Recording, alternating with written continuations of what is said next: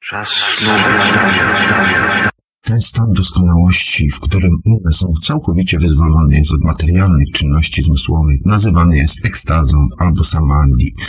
Właściwą dla niego jest zdolność oglądania duszy czystym umysłem oraz czerpanie z tego przyjemności i szczęścia. W tym stanie człowiek pełen jest nieskończonego się transcendentalnego szczęścia, ciesząc się sobą samym poprzez zmysły transcendentalne.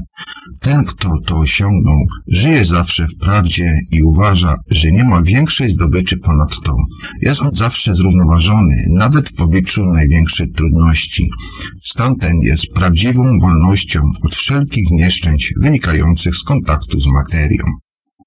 Cześć, witajcie bardzo gorąco i serdecznie w kolejnej audycji Czas Snu.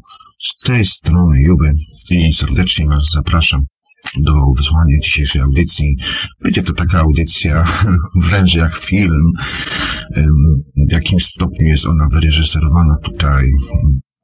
Oczywiście nie jest to audycja żadna hybrydowa, natomiast będę starał się robić w- to w taki sposób, aby była to audycja, która będzie jakby wpływała na nasze pojmowanie rozumowanie tej całej rzeczywistości. Samadhi jest to jedna, jest to mm, właściwie jak każda, można powiedzieć też i religia, jest to jakiś sposób na życie, która bardzo pięknie pokazuje nam em, naturę, czystą naturę naszej duszy i, to, w jaki sposób kontaktować się z tą duszą.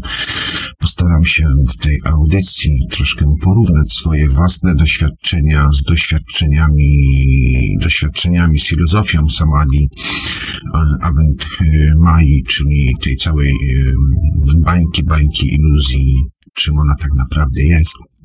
Inspirowałem się tu oczywiście filmem z 2017 roku pod tym samym tytułem, jaki ma dzisiaj również ym, audycja. Muzykę też dobrałem w taki sposób właśnie, aby komponowała się właśnie w, w tą filozofię samadhi. No Więc samadhi. Samadhi jest to słowo ze starożytnego sanskrytu, do którego nie ma nowoczesnego odpowiednika.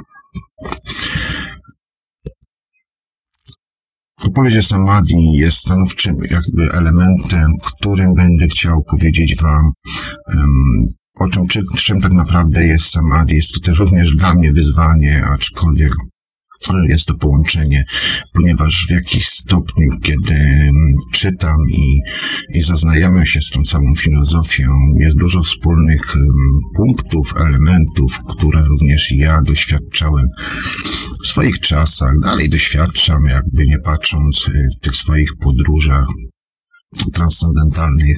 Są to niesamowite podróże i podróże te w bardzo duży stopniu wpływają na to, kim dziś tak naprawdę ja jestem jako człowiek, jako istota stąpająca po tej planecie.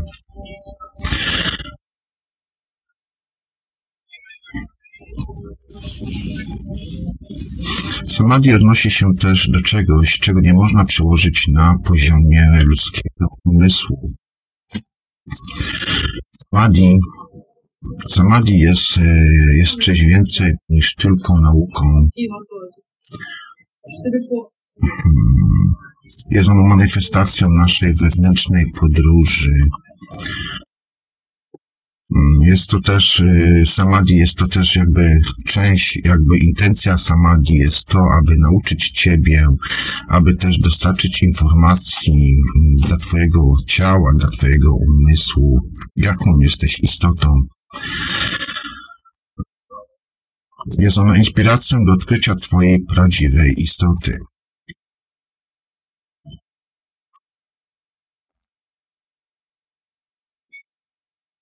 Samadhi jest niezwykle ważne, ponieważ w naszym życiu e, pokazuje tak naprawdę to, e, czym jesteś wewnątrz, e, jaka jest Twoja prawdziwa natura. My teraz ludzie jesteśmy w takim punkcie w historii, w którym nigdy nie zapomnieliśmy o samadhi. Jest to tylko taka gra, iluzja, która jakby, mm, jakby stwarza w nas pozory, pozory, pozory bycia we właściwie doskonałym świecie, ale jak sami widzimy, kiedy spojrzymy tylko um, choćby na poza okno z dostatecznym, no dostatecznie to widzimy jakby, że nie pasuje to nam, że nie pasuje ten obraz taki naprawdę jakbyśmy chcieli. To zapomnienie całe, te samadhi, to jest właśnie maja, jest to iluzja, iluzja bycia mm, samego samym sobą.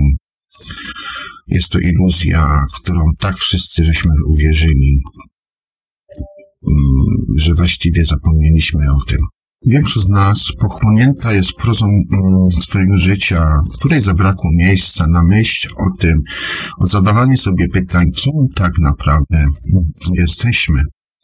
Dlatego, dlaczego tu przyszliśmy i co tak naprawdę robimy tu na tej planecie? Większość z nas nigdy nie zdawała sobie sprawy ze swojej prawdziwej natury, duszy lub tego, co Buddha nazywa Annata, tym, co jest ponad nazwą i formą, ponad własnym umysłem. W rezultacie też uwierzyliśmy, że jesteśmy ograniczeni naszymi ciałami ludzkimi. Świadomie lub nie, żyjemy w strachu, że ograniczona struktura nas samych, że ograniczona struktura nas samych jest strukturą iluzoryczną, którą się tak naprawdę identyfikujemy i ta struktura w jakimś sensie, tak czy inaczej, później umrze. Jesteśmy jak taki właśnie skoczek, który skacze sobie w basenie, utożsamia się, utożsamia się z tą powłoką ludzką, ale też zapomniał o tym, że jest tylko tym skoczkiem i prędzej czy później ta skorupa się rozsypie i tak czy inaczej hmm, będzie koniec.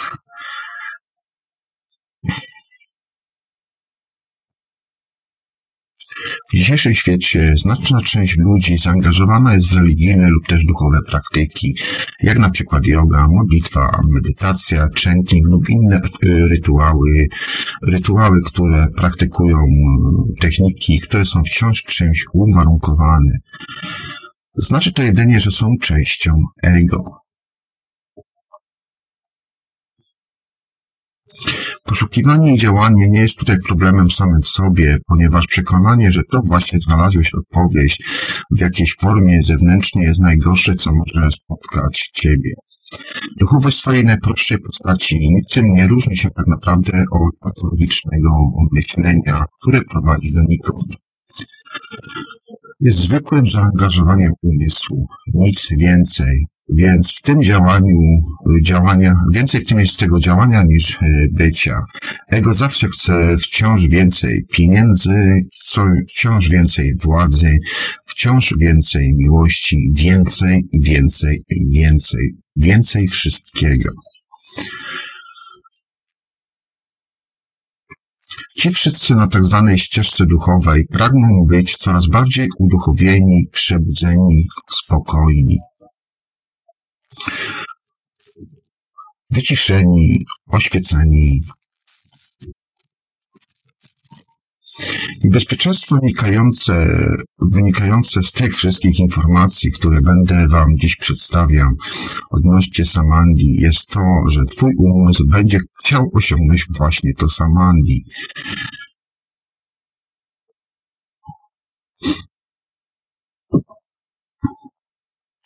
Bardziej też niebezpieczne jest myślenie, że już ten stan osiągnął. Kiedykolwiek tylko pojawi się chęć osiągnięcia czegokolwiek, możesz być zawsze pewien, że roboty tego dokona twoje właśnie ego, bowiem samanti nie jest osiąganiem, ani też wzbogacaniem swojego własnego ja. Samanti jest dużo większą filozofią. Aby pojąć Samanti, trzeba nauczyć się umrzeć jeszcze raz, ale przed śmiercią. Życie i śmierć jest jak yin and yang, rezerwowana ciągłość. Odsłania się na nowo, nie mając ani też początku, ani końca. Odsuwając na bok śmierć, odczuwamy również życie. Doświadczenie prawdy bezpośrednio z Twego prawdziwego ja to nic innego jak pozbawienie siebie na zawsze swojego własnego strachu przed życiem oraz przed śmiercią. Jesteśmy określani przez społeczeństwo oraz też kulturę i jednocześnie też stajemy się jednocześnie też e, stajemy się e, jakby uwarunkowaniem, nieświadomymi niewolnikami kierowanymi poprzez rządzę oraz uprzedzenia.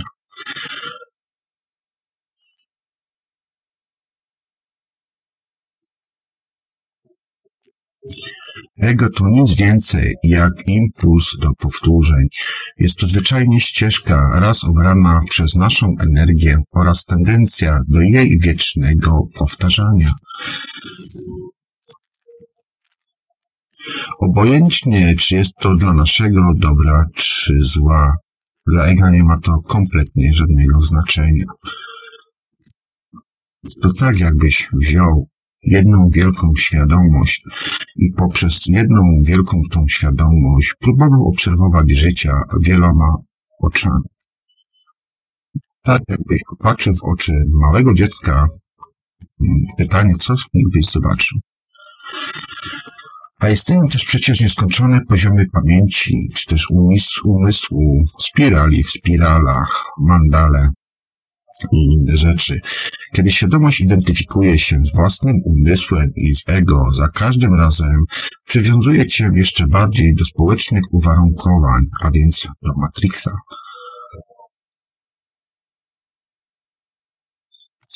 Istnieją aspekty ego, których jesteśmy świadomi, ale to właśnie nasza nieświadomość, archaiczne powiązanie, pierwotna egzystencja czy też lęki są tymi elementami, które napędzają całą maszynę, całą maszynerię, maszynerię nas.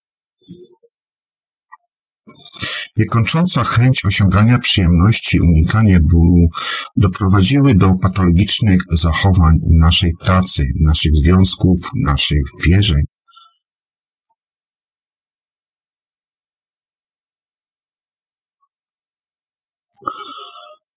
Myśli oraz też całego sposobu życia. Większość ludzi żyje i umiera jak bydło w niewoli, poświęcając swoje życie dla Matrixa. Większość ludzi żyje nie swoim życiem. Tworzą tylko iluzję Mai, iluzję, która daje im poczucie bezpieczeństwa i celowości własnego życia, że jesteśmy na coś przydatni w tym całym społeczeństwie.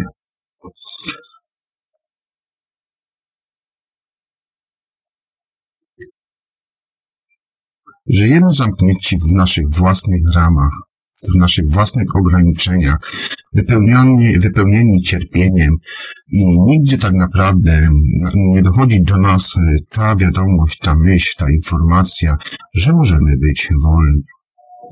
I tak jak kundalini, czy inne religie, inne systemy są tylko metodami, technikami, elementami dojścia do zrozumienia nas własnych siebie, tak samo samadhi jest tylko próbą, jakby e, podpowiedzią, drogą, która pozwoli nam jakby um, um, która pozwoli nam w pewnym sensie um, zrozumieć całą naturę nas własnych. Ale z drugiej strony, przecież kiedy popatrzymy na to wszystko z boku, yy, to możemy zostrzec, że wszystko to, co mamy, yy, które, te nasze kotwice, które są naszymi ograniczeniami z przeszłości, są ograniczeniami, które nas tutaj warunkują i zamykają w pudełku.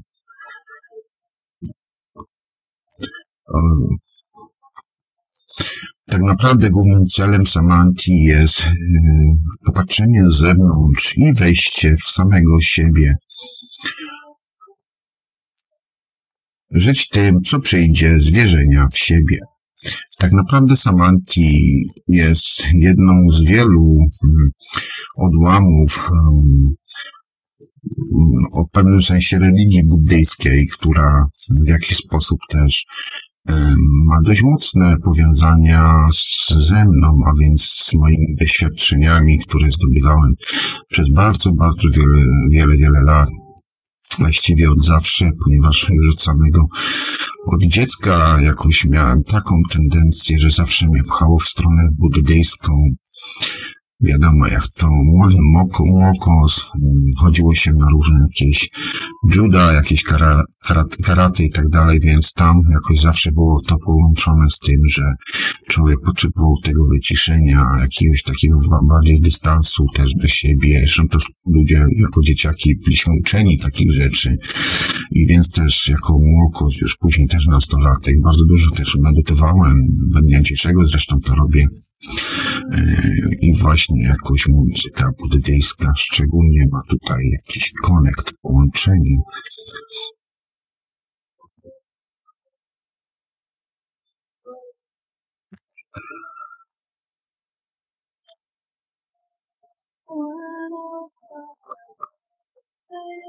Przyszliśmy tak naprawdę na świat z biologicznymi uwarunkaniami, ale bez samoświadomości.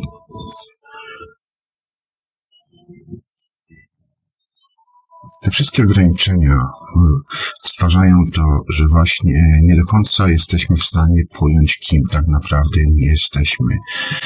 I tak jak powiedziałem wcześniej, w oczach dziecka nie znajdziesz na przykład samego siebie, ale jedynie świetlistą pustkę. Przypomnijcie się dzieciom małym, nie mają nic tak naprawdę. Jak patrzysz w te oczy, to taki widzisz kosmos, który jakby był Nasze oczy w ogóle są jakby odzwierciedleniem całego kosmosu, to znaczy, że normalnie jak patrzymy w ludzkie oczy, to tak jakbyśmy widzieli w jakimś sensie jakiś ten kosmos. Dorastając, wgryzamy się w maskę unoszoną ponad naszą świadomością. Według na przykład Szekspira Świat jest jedną wielką sceną, na której my jesteśmy jedynie aktorami. Ten element się bardzo często pojawia, szczególnie u początkujących, śniących, ponieważ występuje zawsze ten właśnie element takiej jakby sceny, gdzie wszyscy nam, gdzie wszyscy nam biją brawo. W przebudzonej istocie świadomość wybija się ponad osobowość, ponad maskę.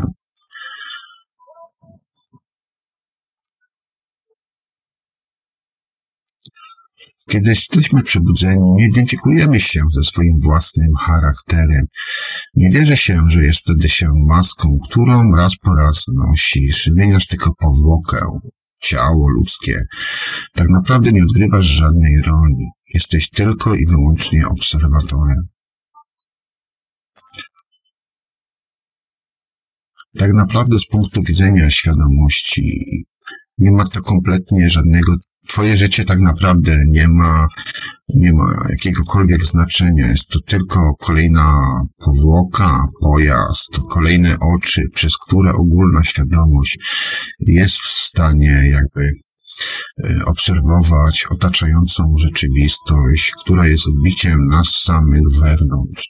Co wewnątrz, to na zewnątrz, co na dole, to u góry. Pamiętacie to, prawda?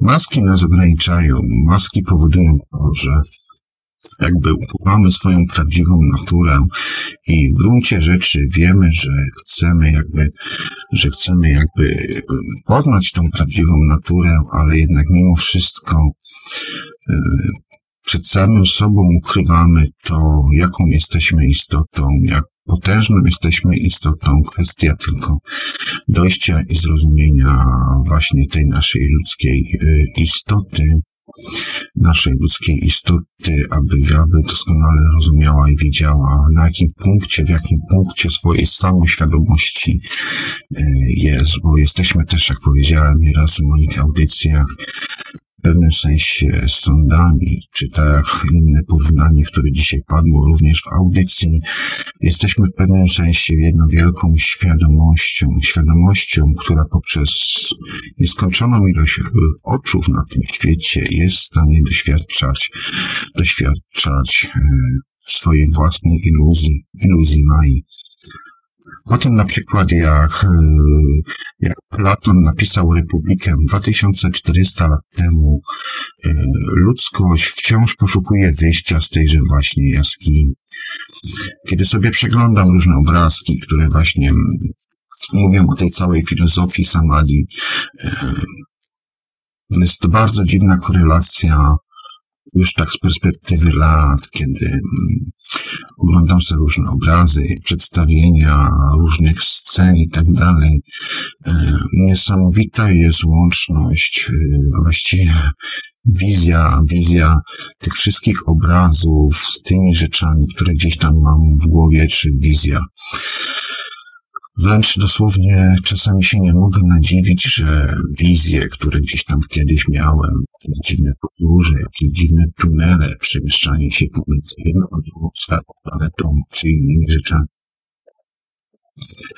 Na tych obrazach wygląda dokładnie tak samo, jak mi się to, jak mi się to wszystko przedstawiało.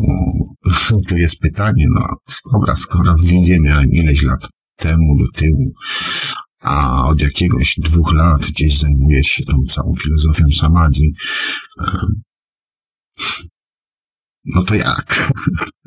No to jak? W jaki sposób? W jaki sposób te wizje, które gdzieś ja tam doświadczałem, nigdy nie mając pojęcia w ogóle o samadhi, nagle nagle, kiedy przeglądam sobie te wszystkie zdjęcia, okazuje się, że okazuje się, że, że, że, no, że ktoś miał wcześniej już jakieś podobne wizje, wręcz niemalże identyczne z, z, tym, co, z tym, co, z tym, co ja miałem, więc to też jest jakby jeden z punktów zaczepienia tego, że tak naprawdę no właśnie, to jest jedno z potwierdzeń tego, że jesteśmy wszyscy jakby jedną wielką świadomością, która w jakiś stopniu poprzez nas, poprzez nasze oczy próbuje, próbuje załapać, e, załapać e, cały kontekst e, poprzez różne punkty jakby widzenia. Czekajcie sekundkę, bo sobie to musiałem poprawić jedną rzecz. Kontynuujmy w takim razie.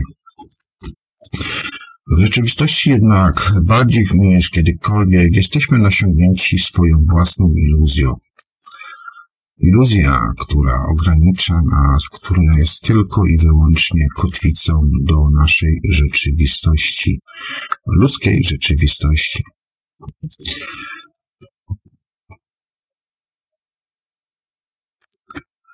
Platon na przykład i Sokraty opisują na przykład skrępowanych łańcuchami ludźmi, którzy są uwięzieni w całej swojej jaskini. Poproszę Was tutaj, abyście dobrze skupili się na tym, co teraz będę mówił, bo jest to bardzo prosty jakby obraz przedstawienia tej całej filozofii. I wyobraźcie sobie, wyobraźcie sobie, znaczy pisał o tym Sokrates zaraz Platon, o ludziach, którzy znajdują się w jaskini, którzy są odwróceni do pustej ściany. Wszystko, co widzą, są to cienie, które są wyświetlane właśnie na tej ścianie poprzez rzeczy, które poruszane są nad nią. Umieszczone za ich plecami ogniska, ogniska widzeniowego, ten teatrzyk kukiełkowy staje się nim właściwie prawdziwym światem. Według Sokratesa cienie były tak blisko, jak tylko więźniowie mogli ich ujrzeć.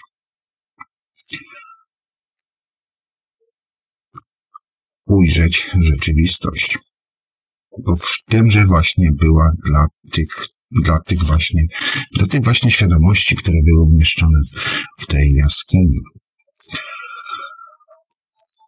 I nawet gdy powiedziano im o istnieniu świata na zewnątrz, oni nadal wierzyli, że są to tylko i wyłącznie cienie, które były wszystkim, co istnieje.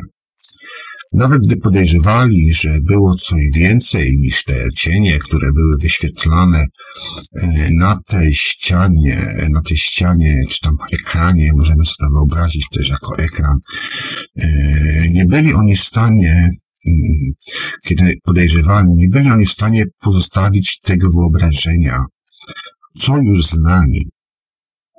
Wszak nic innego nie znali tak naprawdę.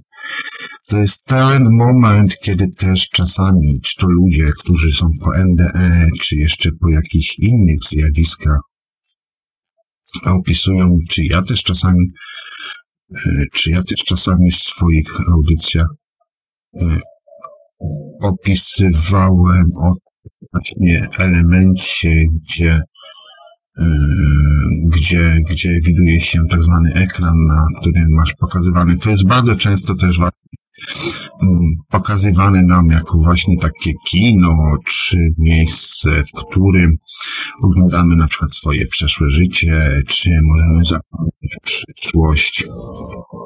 Ściszę troszkę podkład, bo coś za głośno.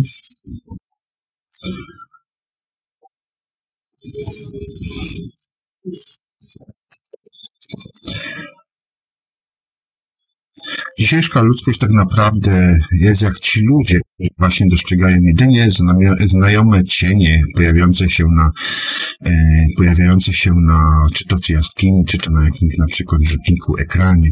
Cienie te to tak na, naprawdę analogia naszych własnych myśli. Świat naszych myśli to jedyny świat, jaki znamy, ale jest coś więcej kiedy się zastanowisz i zaczniesz badać te, ten fenomen, tą, tą, tą, tą tematykę, y, to zdasz sobie sprawę, że jest coś więcej ponad umysłem, ponad dwoistym umysłem.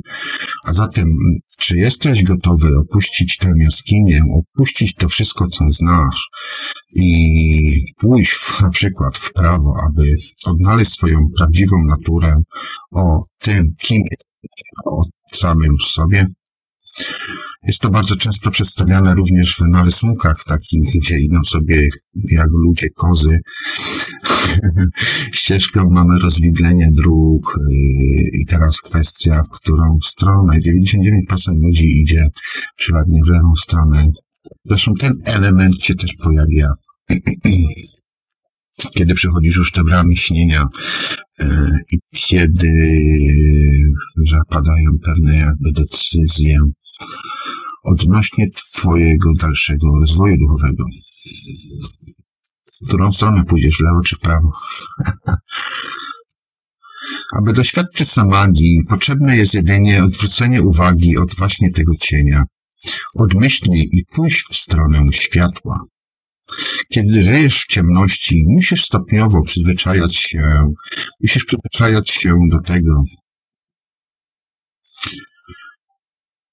No, jest to dość ciężki punkt i element, ponieważ bardzo często to światło z jednej strony nas ciągnie i chcemy lecieć w stronę tego światła, ale z drugiej strony jest to lęk i strach jak przed wszystkim, przed czymś, co jest nieznane. Aklimatyzując się do nowego, potrzebujesz czasu, potrzebujesz wysiłku oraz silnej własnej woli.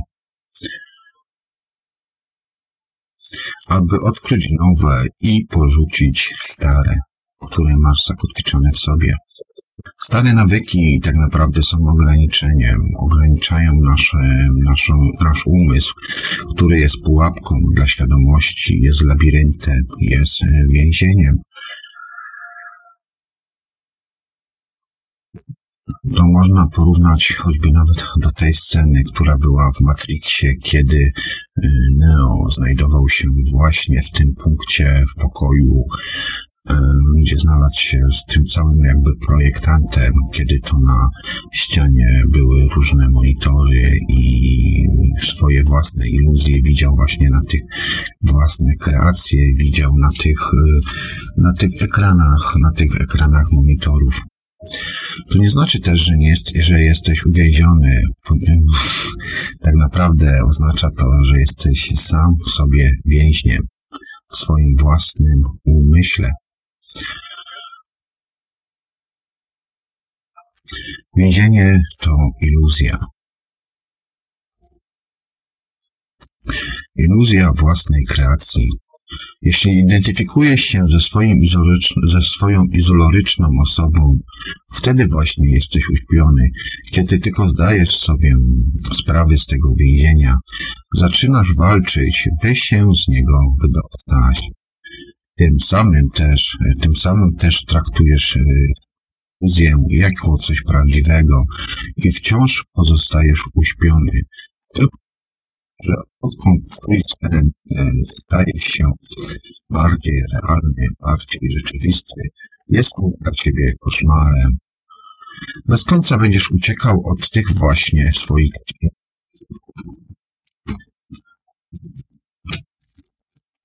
To tak jakbyś był w więzieniu, gdzie przez kraty oglądałbyś swój, swój świat, manifestację swojego świata. Samanti to właśnie przebudzenie z tego, z tego snu o podzielonym ja, o ego. Jednym słowem, jednym zdaniem, Samanti można określić naukę o tym właśnie ego.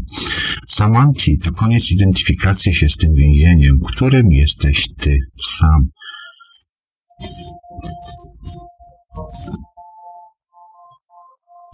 Nigdy nie poczujesz się wolny, bo kiedykolwiek pójdziesz, więzienie tam zawsze będzie z tobą. Przebudzenie to nie jest wyzbycie się umysłu czy też Matrixa. Przebudzenie y, to brak identyfikacji z tym. Wtedy właśnie możesz doświadczyć życia w pełni, cieszyć się bez zachcianek, bez strachu, bez iluzji. W starożytnych naukach nazywano polską grą Leila, a więc grą, w której y, grą dwoistość. Zawsze jest ten podział, ten y, dualność.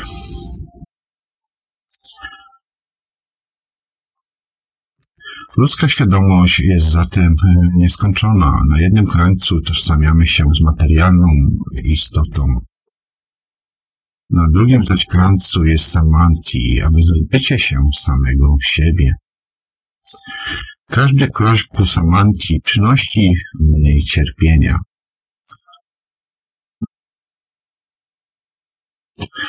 Mniej cierpienia nie oznacza jednak, że życie jest wolne od bólu. Samanti jest ponad bólem oraz przyjemnością. Znaczy to, że im mniejsza jest rola umysłu, tym mniejszy jest opór na dziejące się wokół e, rzeczy, a opór ten powoduje jedynie cierpienie. Doświadczenie samanti to też możliwość użycia tego, co jest na końcu ciągłości, zrozumienia, że jest coś ponad materialnym światem. W chwili, gdy na przykład poruszyć swoje ja, nie ma miejsca na egoistyczne myśli. Dwoistość czy samouwielbienie jest za to annata, czyli w słownym tłumaczeniu ja jest.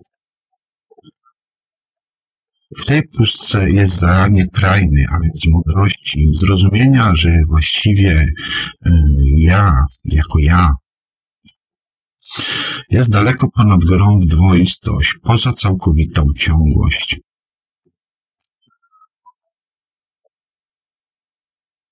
Prawdziwe ja, ponadczasowe, niezmienne, zawsze, teraz.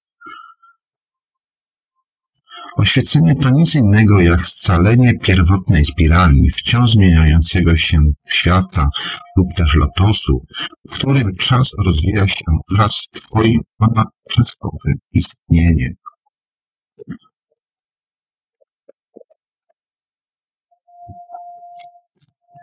Twoja wewnętrzna instalacja jest jak wciąż rozwijający się kwiat, a jak tylko przestaniesz utożsamiać się z nim jako swoje, staje się żywym mostem między organicznym oraz ponadczasowym.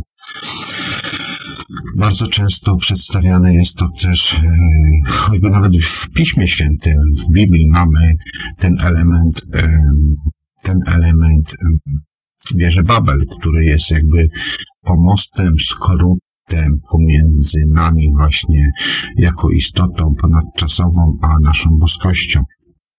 Dopiero co kształtujące się właściwe ja, to tak naprawdę początek niezwykłej drogi. Większość ludzi doświadczy lub zgubi samadhi w ciągu całego swojego życia, na przykład podczas wielu medytacji, y, które, które sobie robią ludzie, aż w końcu, aż w końcu będą w stanie oni zintegrować to z każdym aspektem swojego życia. Bardzo często podczas medytacji dochodzimy do sedna swojej pierwotnej natury, a ile się ludzi przestrasza, medytując e, i widząc dziwne rzeczy, ale tak naprawdę właśnie jest to manifestacja nas samych, nas wewnętrznych, e, wewnętrznych, czyli to, co mamy w sobie.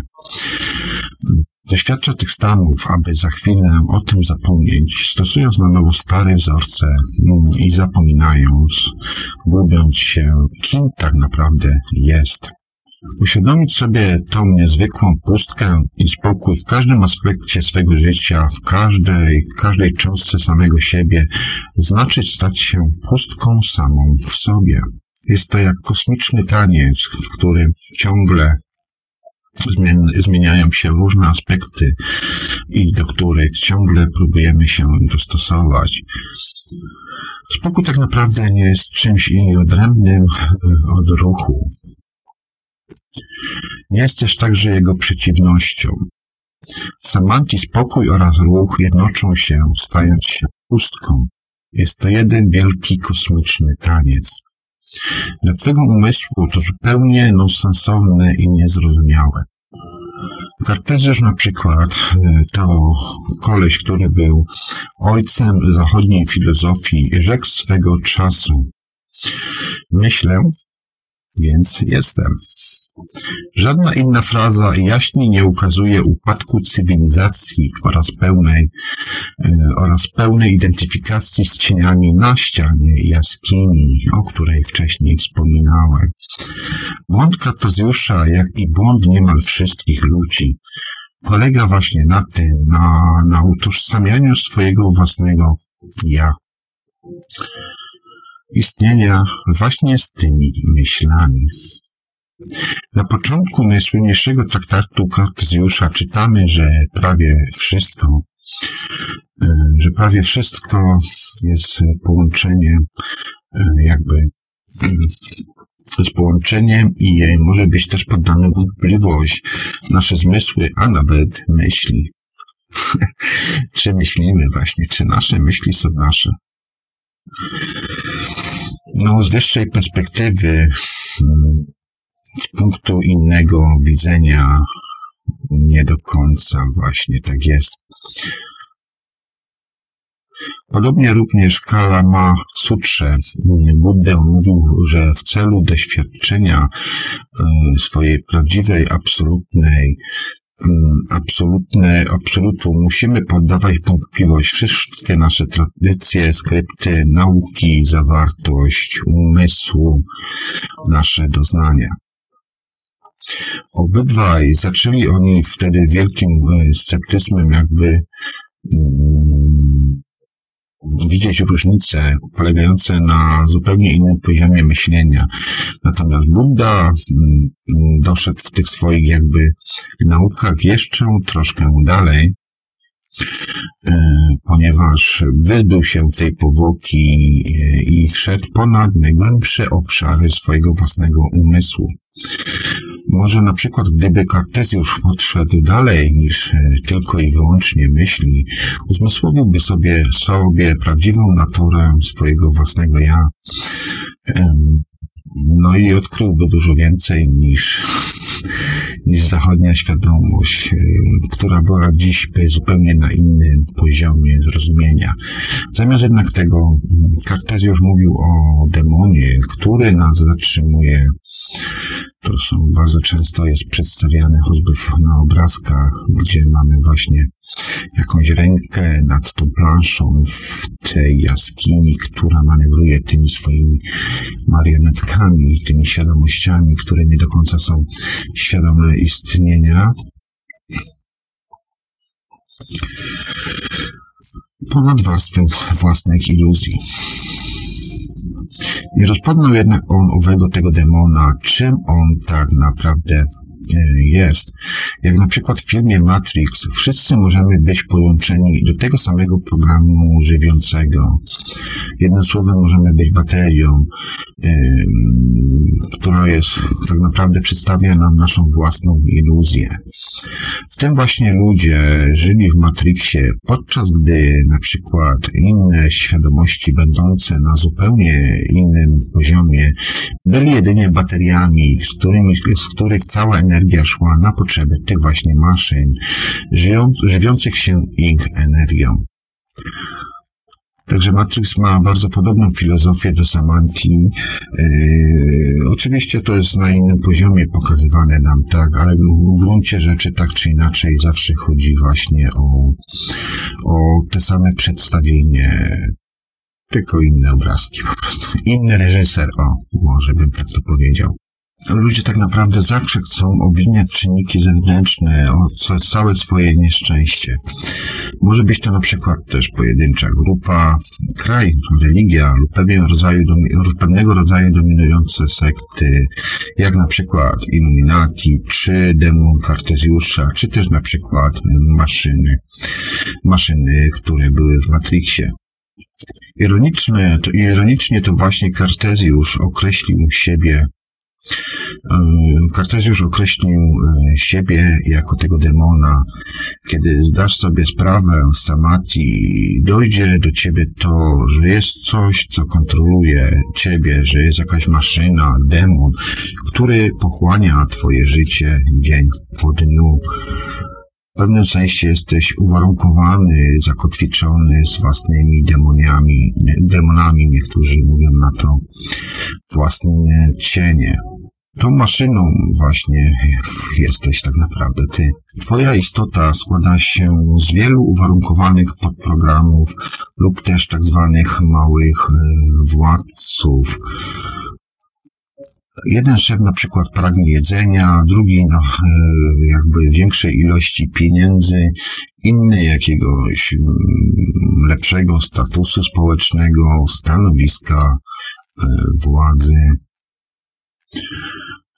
czy czegokolwiek, co sobie chce, co sobie po prostu jakby wymyśli, inny, seksu, bliskości z inną osobą, jeszcze inny chce być, chce mieć więcej też świadomości, czy też tego, aby inni więcej na przykład zwracali na niego uwagi. Żadne praktycznie nigdy się nie kończą i nigdy tak naprawdę mm, jako ten cały szef nie jesteś w stanie e, zaspokoić swoich własnych e, potrzeb. Jest to oczywiście iluzja. Spędzamy tutaj też wiele czasu na przykład i tracimy energii na dekorowanie naszych własnych pułapek, naszych więzień, ulegając naciskom ku lepszej masce, tak aby karmić naszych małych szefów, tak aby stawali się jeszcze bardziej władczymi. Tutaj jest, no, przynajmniej w moim przypadku, bardzo ciekawy eksperyment, który, który robiłem właśnie mm, w tamtym roku. Takie eksperymenty plażowe, kiedy było mi to przedstawiane dosłownie, jak, jak siedziałem sobie, wprowadzałem się w transę, E, i zasłaniałem oczy, jeszcze wiązałem ręcznikiem, żeby tam ciemność była, żadne światło nie dochodziło. No i właśnie miałem takie przedstawianie izoloryczne tego właśnie jednego z małych szefów, który sobie siedzi na krześle przed dwoma wielkimi ekranami i sobie właśnie ogląda to swoją tak zwaną małą świadomością świat e, zewnętrzny niesamowite doświadczenia, niesamowicie wnoszące. Jak na przykład narkomani, którzy im bardziej staramy się zadowolić naszych własnych małych szefów, czyli tych ludzików w głowie, którym ja wam przed chwilką powiedziałam, tym bardziej stajemy się chciwi. E, ścieżka do wolności nie jest też ani ulepszaniem, ani jakimkolwiek zadowalaniem siebie ale porzuceniem tego właśnie wszystkiego. Niektórzy boją się, że przebudzenie doprowadzi ich do utraty tożsamości i też radości życia. Przeciwnie jednak jest tak, jest, Przeciwnie jednak, kiedy tylko i wyłącznie porzucimy te uwarunkowane ja, Wtedy zaczynają się zmieniać nasze priorytety wewnętrzne. Y, wtedy wyjdzie na powierzchnię tak naprawdę prawdziwa natura naszej duszy. Ponieważ większość z nas wciąż tkwi w Matrixie, nigdy nie dowiemy się tak naprawdę, co wyraża nasza prawdziwa dusza. To jest ten nieodłączny element, z którym dziś się spotykamy, że ludzie przebudzeni dalej z powrotem wracają i są jakby dalej zaśpieni, no tak bym to określił. Za dużo mamy tych kotwic po prostu w sobie, które nas warunkują i ściągają do tej płaszczyzny tutaj ziemskiej, ograniczając właśnie nasze, nasze ciała, nasze, nasze myśli, nasze wyrażanie, ekspresje samych nas e, samych. Ścieżka do samadhi wymaga też medytacji, obserwacji uwarunkowanego ja które wciąż się zmienia i dojścia też do swojej prawdziwej natury, nie podążając, e, nie poddając się też żadnej zmianie. Dochodząc do pewnego miejsca, źródła tego jestestwa, oczekujesz tak naprawdę mm, dalszych wskazówek, ale nie nalegając przy tym, że świat zewnętrzny też musi się zmienić. Nie moja wola, ale siła wyższa wszystkiego dokona. Znamy to chyba, prawda?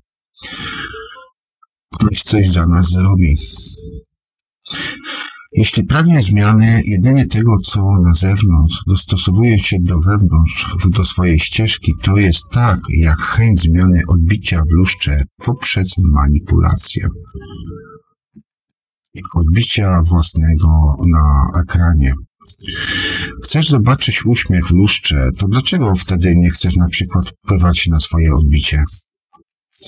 To tak naprawdę ty jesteś źródłem tego, co widzisz po drugiej stronie lustra.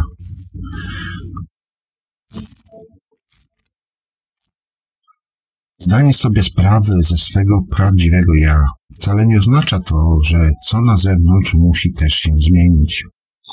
To, co ulega zmianie, to świadomość, inteligentna wewnętrzna energia, prana, która jest wolna od wszelkich uwarunkowań. Staje się wtedy ona gotowa, by być kierowana przez duszę. Pojmiesz wtedy też prawdziwy cel duszy, kiedy tylko zaobserwujesz wszystkie te właśnie uwarunkowania, niekończącą się pogoń i po prostu, po prostu pozwolisz im zwyczajnie biec i odejść. W greckiej mitologii poznajemy potępionego Syzyfa, który powtarzał bezcelowo, bezcelowo swoje zadanie, które polegało na ciągłym e, wnoszeniu głazu pod górę. Dla tak naprawdę osiągnięcia swojej własnej wieczności. Jego zadanie było włączenie na, właśnie wtaczanie na górę ogromnego głazu, który tak czy inaczej zawsze przed samym wierzch wierzchołkiem staczał się ponownie w dół. Albert Camus, Albert Camus to francuski, to Francuz, który mówił mniej więcej coś takiego jak to, że E, egoistyczna,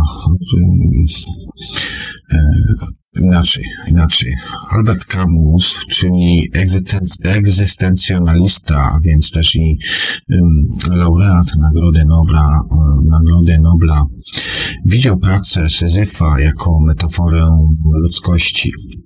Pytał zatem on, jak możemy odnaleźć znaczenie w tej absurdalnej egzystencji, jak każdy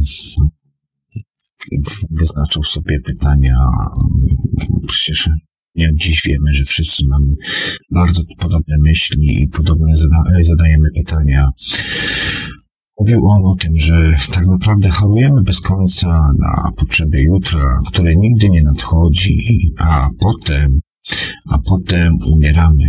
Przychodzimy nago i odejdziemy nago. To jest pewne na 100%. Jeśli dojdziemy do prawdy, to albo oszalejemy, utożsamiając się z ego, albo w końcu przebudzimy się i będziemy wolni. W dzisiejszym świecie osoby, które mm, ocierają się o tą prawdziwą naturę rzeczywistości, w większości przypadków są właśnie uznawani za szaleńców. no tak to działa. Im bliżej jesteś prawdy własnej natury, tym bardziej jesteś psychiczny i nie może być inaczej. Nie dokonamy niczego w naszej codziennej gonitwie, bo to jedynie odbicie naszego własnego wewnętrznego świata. Kosmiczny żart, abs absurdalność sytuacji staje się jasna tylko wtedy, gdy nastąpi całkowita porażka ego i jego daremnych dążeń. I tak jak ten Syzyf, który ciągle pcha ten kamień do góry, w nadziei na lepsze jutro, na, na to, że w końcu mu się uda. Tak śmieję teraz, bo patrzę sobie na takiego małego żuczka, który sobie właśnie idzie po jakimś tam skarpie i dość duży kamień, kamień, czy chyba jakieś jedzenie, posiłek sobie wnosi do góry. A my jak mamy dzisiaj prosto, prawda? W filozofii Zen opowiada się, że przed oświeceniem rąk drewno nosi wodę, natomiast po oświeceniu rąk drewno nosi wodę, czyli de facto nie ma żadnej zmiany.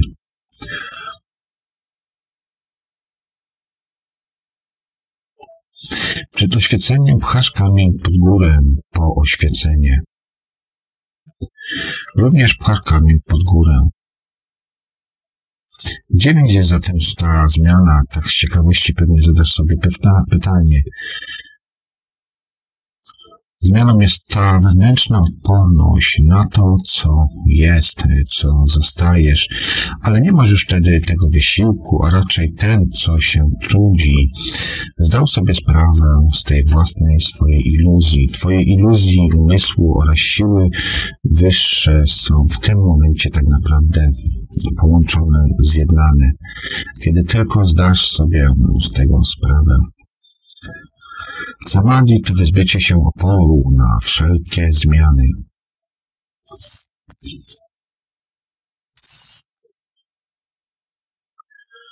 W jednym słowie poddanie się procesowi bez wyjątku. Tylko ten, który osiągnął wewnętrzny spokój, niezależnie od okoliczności, tak naprawdę osiągnął prawdziwe samadhi. Przestajesz walczyć nie dlatego, że popierasz jedynie czy jedną czy inną rzecz, ale dlatego, że twoje uwarunkowania się zmieniły i są nieuzależnione od innych czynników wewnętrznych.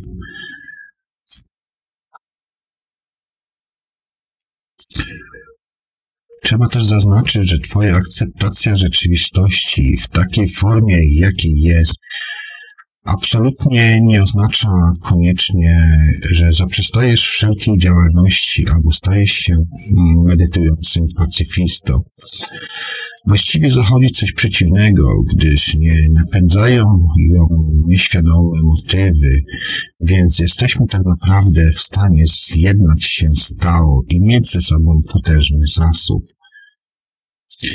Potężny zasób swojej własnej energii.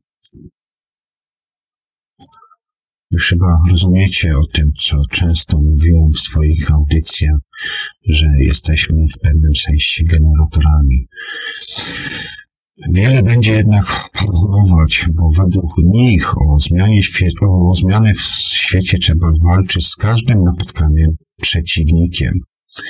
Jednak walka o pokój to jak krzyk o ciszę, bo tworzy więcej czegoś, czego przecież tak naprawdę nie chcesz. W dzisiejszych czasach walczymy przeciwko wszystkiemu, przeciwko terrorom, chorobom, głodowi, zarazom, pandemiom. Ale przecież tak naprawdę każda wojna to wojna przeciwko samemu sobie. Nikt przecież z natury nie lubi chyba szczelać do innej osoby. Walka jest częścią wspólnego złudzenia. Chcemy zatem pokoju, a wciąż wybieramy na swoich przywódców tych, którzy te wojny prowadzą. Okłamujemy siebie, mówiąc, że ważne są dla nas prawa człowieka, jednak wciąż kupujemy te rzeczy wykonane na przykład w tanich chińskich fabrykach przez dzieci, które dostają wypłatę jednego dolara na przykład na miesiąc. To tak tylko powiedziałem teraz, żeby przedstawić skalę tego całego problemu. Chcemy czystego powietrza, jednak wciąż je zatruwamy. Chcemy, by nauka wyleczyła nas z raka, ale nie zmieniamy naszych morderczych nawyków, dzięki którym tak naprawdę jesteśmy jeszcze bardziej chorzy i chorzy. Oszukujemy siebie, że chcemy lepszej jakości życia, ale sami ukradkiem popieramy swoim postępowaniem cierpieniem i śmierć. Z jednej strony chcemy się odchudzić, ale wieczorem o drugiej w nocy wstajemy i jemy kawałek ciasta z lodówki.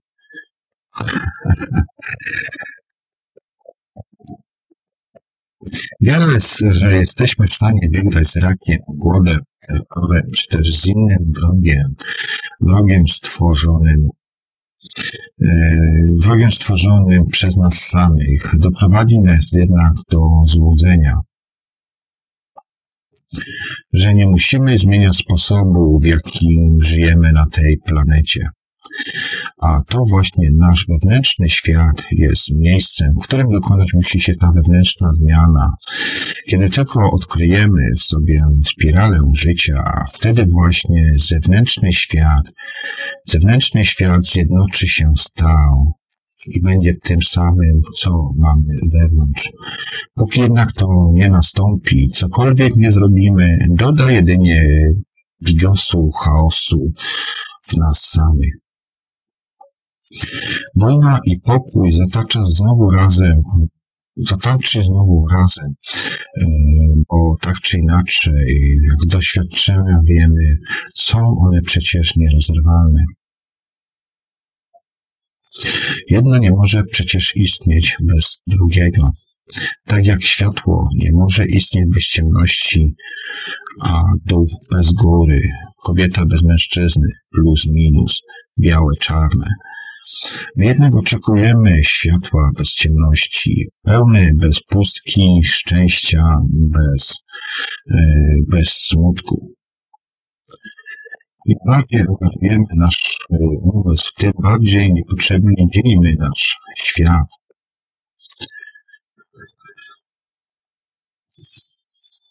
I te podziały mogą być naprawdę ogromne. Wszak wiemy, że ludzie są różni i zmienni.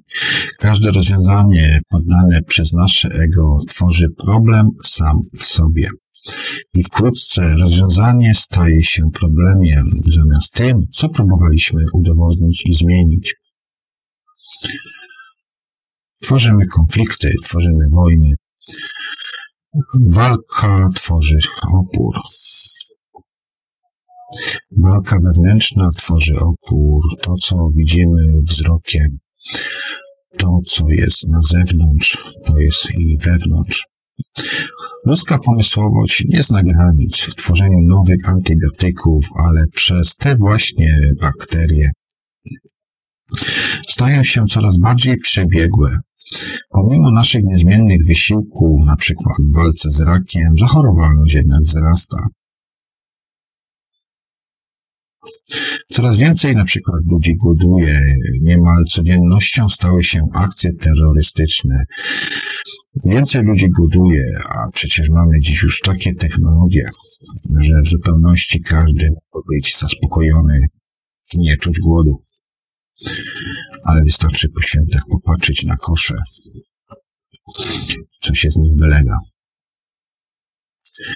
Co jest nie tak z tym zatem naszym podejściem do tego całego świata?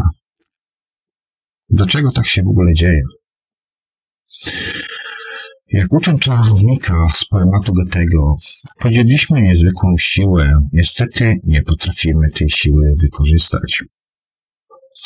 Problem tym, że kompletnie nie rozumiemy tego narzędzia.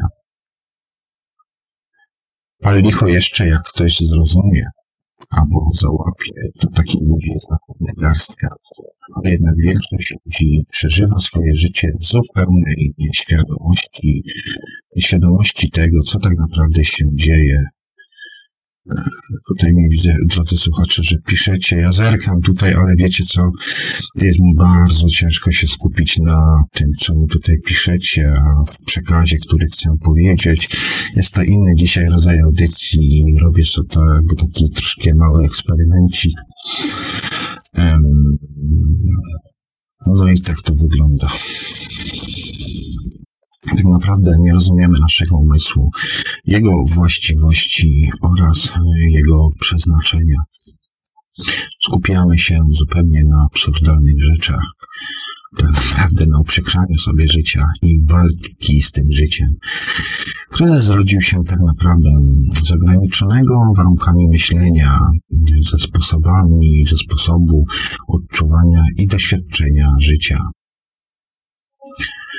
Możemy to bardzo zaobserwować, kiedy siedzimy na przykład w domu, kiedy teraz mamy więcej czasu e, i ludzie nie są w stanie wytrzymywać z sobą dłuższego czasu bycia z sobą.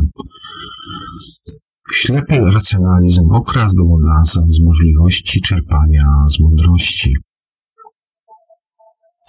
Wielu starożytnych kultur, czasów, minionych wieków, to wszystko już było. To wszystko żeśmy przerabiali i dalej ciągniemy jakąś dziwną stronę.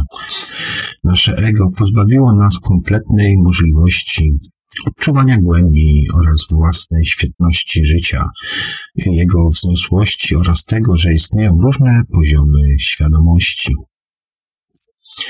które ludzkość niestety kompletnie w dziejach historii utraciła. W tradycji na przykład starożytnego Egiptu występują neters, czyli archetypowe formy, które są utożsamiane przez tych, którzy oczyścili swoje ciało fizyczne i duchowe w taki właśnie sposób, aby móc osiągnąć wyższe stany świadomości. Oryginalny neter albo boski składnik tej mądrości znany był jako Tot lub Tehuti,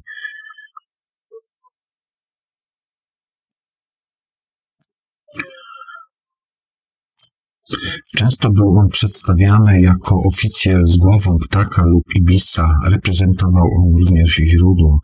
Co ciekawe,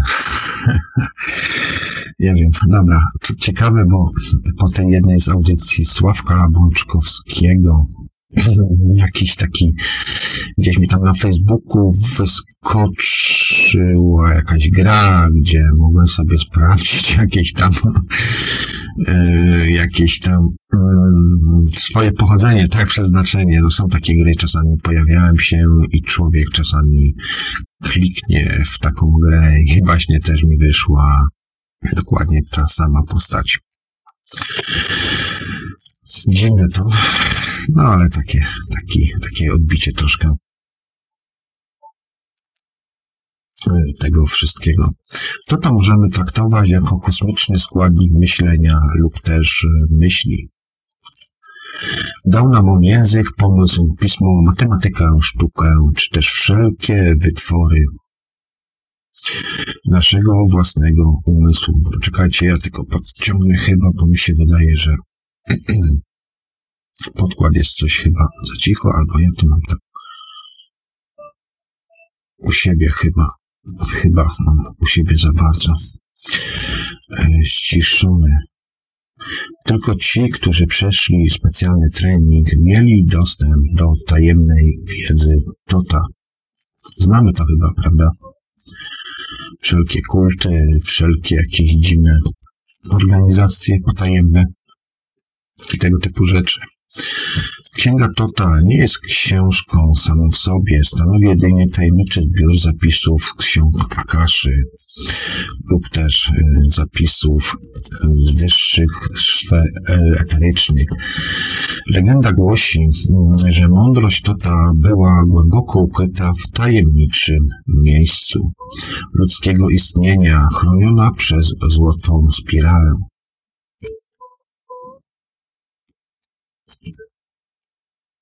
Archetyp lub wieczny mit węża lub smoka stojącego na straży skarbu.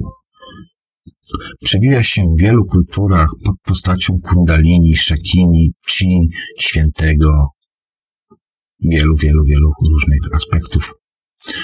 Co ciekawe, jest to element, który jest również spotykany przynajmniej przeze mnie, um, przeze mnie w moich na przykład wizjach, których doświadczam. To przedstawienie ducha lub też y, wewnętrznej jakby energii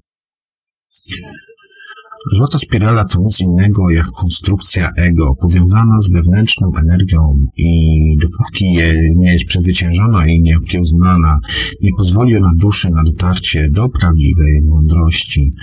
Mówiono, że, na, że księga Tota przyniosła jedyny, jedynie cierpienie każdemu temu, kto ją właśnie czytał. Nawet wtedy, gdy poznali sekrety bogów oraz tego wszystkiego, z czego jesteśmy skonstruowani i co jest ukryte gdzieś tam wysoko w gwiazdach. Trzeba też zrozumieć, że księga ta przyniosła jedynie cierpienie każdemu, kto ją czytał, gdyż ego próbowało nad nią zapanować.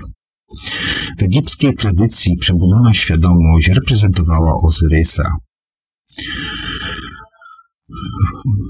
E, bez przebudzonej świadomości każda wiedza lub zrozumienie nabyte było ograniczone przez ja i stało się niebezpieczne i kompletnie oddzielone od wyższej mądrości. Otwarte na przykład musiało być oko Horusa, które również słuchacze powinniście tutaj znać. Ezoteryczne na przykład znaczenie, jakiego się doszukamy tutaj, to może być przypomnienie upadku na przykład w ogrodzie Eden. Księga Tota wskazuje na wielkie podobieństwo do Księgi Mądrości Dobra i Zła, którego owoce zjedli Adam oraz Ewa. Powiem wam szczerze, że też miałem kiedyś taką wizję tego całego zdarzenia. Jest to taki element, jest to taki jakby element zawarcia paktu, dealu, ale z doświadczenia wam już kochani mówię, że e, nigdy nie wchodźcie w jakieś takie dziwne deale, bo się to szybko skończy. Oczywiście ludzkość już dawno zjadła zakazany owoc, otworzyła księgę Tota i została wygnana z ogrodu. Wąż jest to metafora dla pierwotnej spirali y, łączącej zarówno mikro, jak i makrokosmos. Jeśli tylko jesteś tym wężem, tak naprawdę, jest to tak naprawdę egoistyczny umysł wyrażony w przejawiającym się świecie. Nigdy przedtem nie mieliśmy tak wielkiego dostępu do wiedzy informacji. Dziś doszliśmy do głębi materialistycznego świata, znajdując nawet tak zwaną wąską cząstkę, czyli cząstka Higgsa, ale nigdy nie byliśmy tak ograniczeni i zanurzeni w ignorancji, ponieważ straciliśmy wiedzę, informację tego, kim tak naprawdę jesteśmy, jak mamy żyć i nie rozumiemy w ogóle całych mechanizmów kreujących nasze cierpienie bytności tutaj na tym padole ziemskim.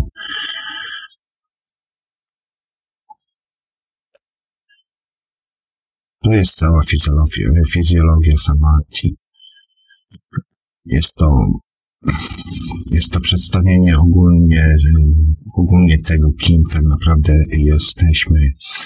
Wyciąganie wniosków oczywiście słuchacze zostawię tutaj Wam. Próbuję Was tylko zaznajomić z tą całą filozofią i zachęcić Was do szukania y, wiedzy, informacji, a przede wszystkim, tak mi się wydaje, że cały proces musimy rozpocząć od siebie, bo tylko to nas tak naprawdę ogranicza. Za każdym razem, gdy określamy cokolwiek jako dobre lub złe, ustalamy priorytety, a co za tym idzie, ograniczenia naszego jestestwa, które staje się wytworem własnego ego. Rozwiązaniem nie jest walka o pokój, zdobywanie natury, ale zwyczajnie rozpoznanie momentu prawdy, w którym nasze ego prowadzi, prowadzi do podziału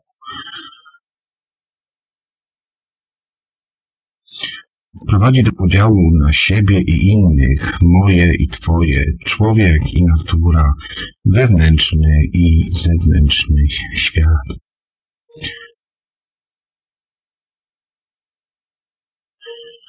Ego z przemocą tworzy barykady, granice ze wszystkimi i z wszystkimi. Bez ego nie istnieje żadna wojna przeciwko czemukolwiek. Nie ma pychy ni eksploatowania natury dla chęci zysku.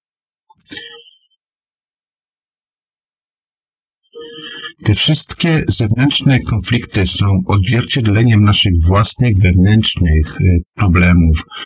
Tak naprawdę nie wiemy, kim jesteśmy. Zidentyfikowaliśmy się zupełnie z naszym ego, zjadanym przez nasze własne lęki oraz oddzielonych od naszej prawdziwej natury.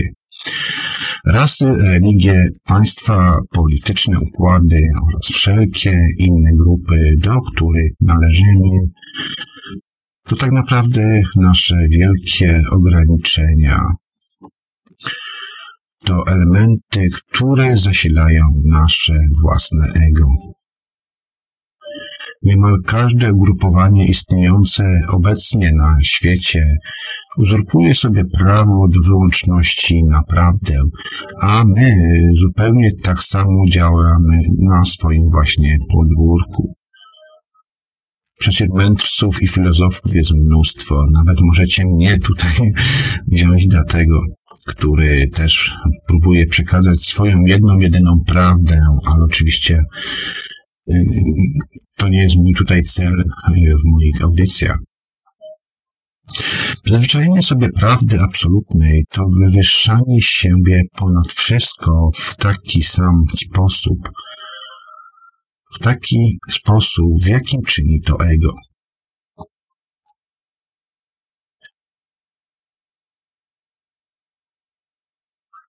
Teraz bardziej niż kiedykolwiek współdziałają na świecie przeróżne systemy i aksjomaty. Jest możliwe, aby różni ludzie doświadczali kompletnie różnych myśli i emocji odnoszących się do tego samego zjawiska.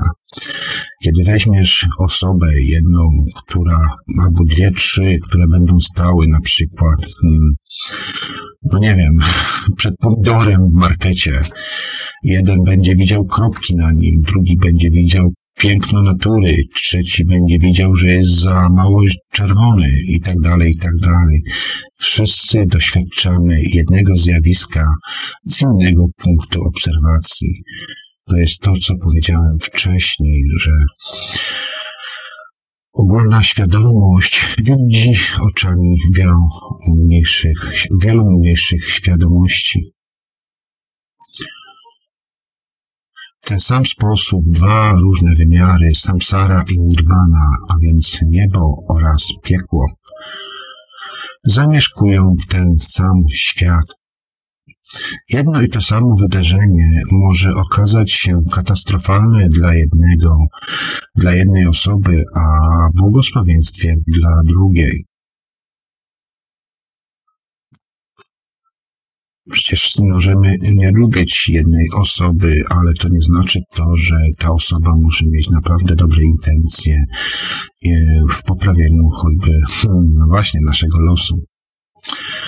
Takie sobie zawsze zadajemy pytania i próbujemy ucieczki skręcić tam lekko w bok, żeby jednak ach, się trochę z innego punktu, być może jednak okej, okay, łapię, kumam, że coś jest, ale jednak zawsze jest ten element niedowiarka, syndromu niedowiarka.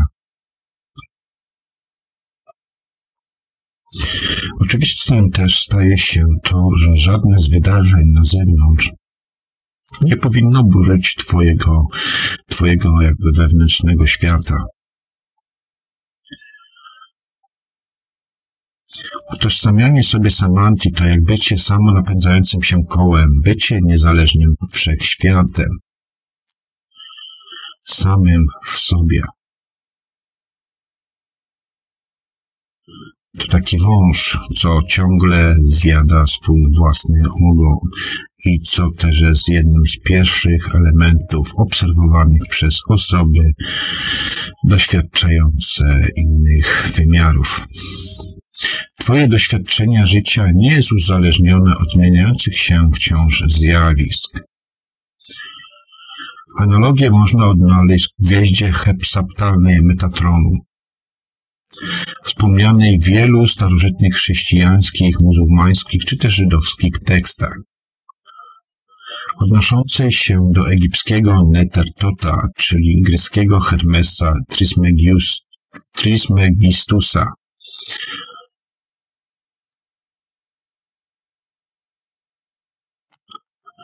Metatron jest ściśle powiązany tetragramem.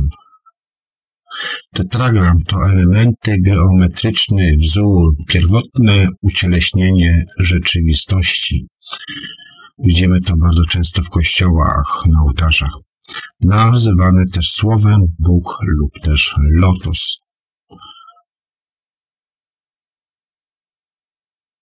Przepraszam, logos. Mamy tutaj dwuwymiarowy obraz, yy, który jest jakby obrazem figurki, ale gdy spojrzysz w odpowiedni sposób, pod odpowiednim kątem, otrzymasz wtedy trzy sześciany. Patrząc na obraz, nic się w nim nie zmienia, ale twój umysł doda jakby mm, nowy wymiar, stworzy po prostu iluzję tego twego właśnie obrazu. Trójwymiarowość albo Twoja perspektywa jest zwyczajnie sposobem patrzenia w nowy sposób, w nowy sposób na otaczający Cię świat. Doświadczenie samadhi uwalnia nas od perspektywy odtworzenia nowych, gdyż e, nie ma już ja zaangażowanego w konkretny punkt widzenia. Największe umysły w historii ludzkości wskazywały często na poziomie myśli ponad ograniczeniami. ponad strukturę własnego siebie. Einstein na przykład powiedział, y, Prawdziwy wyznacznik ludzkiego bytu jest ustalony, jest ustalony poprzez stopień, poprzez stopień i poczucie oddzielenia od własnego ja. Więc nie jest tak, że myśli i istnienie ja jest złe. Myślenie jest tak naprawdę pięknym narzędziem, ale tylko wtedy, gdy wypływa prosto z serca. Powiedziano na przykład w Wedancie, że umysł jest dobrym sługą, ale beznadziejnym władcą.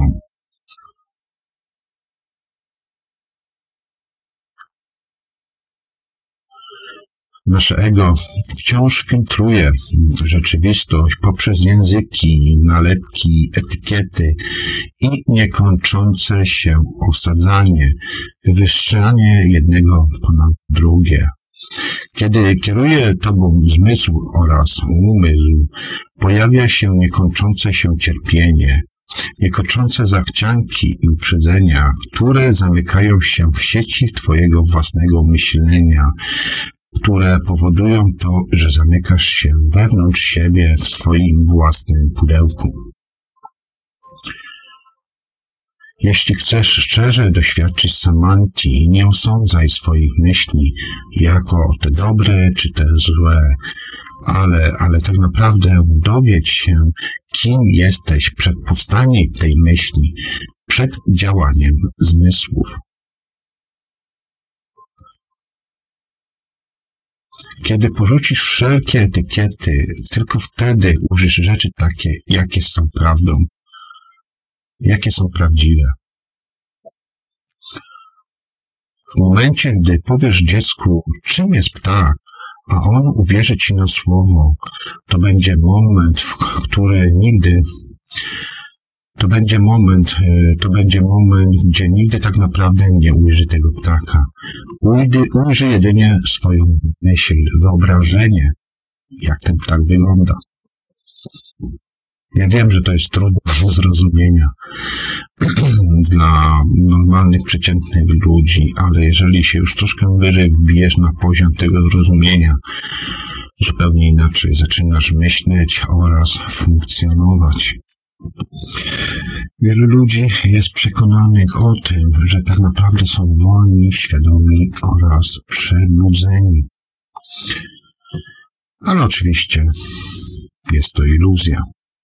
Jeśli już uwierzyłeś, że jesteś przebudzony, to dlatego, to dlaczego tak trudno jest ci uwierzyć w to, to, co już tak naprawdę masz? Zanim nastąpi przebudzenie, musisz zaakceptować fakt, że śpisz. Musisz zaakceptować fakt, że żyjesz w Matrixie. Szczerze zatem przeanalizuj swoje życie bez okłamywania samego siebie. Czy jesteś w stanie zatrzymać powtarzające się wciąż nawyki, gdy tylko tego, tego zachcesz? Czy jesteś w stanie przestać uganiać się za przyjemnością, unikając bólu? Czy jesteś uzależniony od jedzenia, czynności, przeszłości? Czy wciąż osądzasz siebie, obwiniasz, krytykujesz siebie oraz innych? Czy twój umysł wciąż potrzebuje stymulacji, czy jednak czujesz się kompletny, kompletny po prostu będąc w ciszy, własnej ciszy? Czy reagujesz na opinię o innej osobie? Czy wciąż poszukujesz aprobaty lub wsparcia z zewnątrz? Czy w jakikolwiek sposób sabotujesz sytuację w swoim życiu? Większość tak naprawdę z nas doświadczać będzie swojego życia w ten sam sposób, rok za rokiem, za 10 lat, za 50 lat.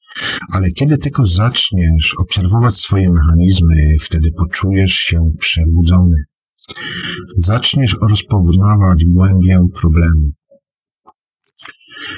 Wtedy, kiedy jesteś kompletnie uśpiony, całkowicie pogrążony we śnie, jak na przykład jaskini, mieszkańcy jaskini Plato, Platona, w której wcześniej opowiadałem wam, nawet jak usłyszą prawdę, to nie będą w stanie zmienić niczego w swoim życiu, bo tak bardzo się przyzwyczaili do tych swoich starych wzorców.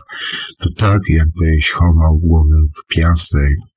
Znałbyś cały mechanizm, ale nie chciałbyś go dostrzec.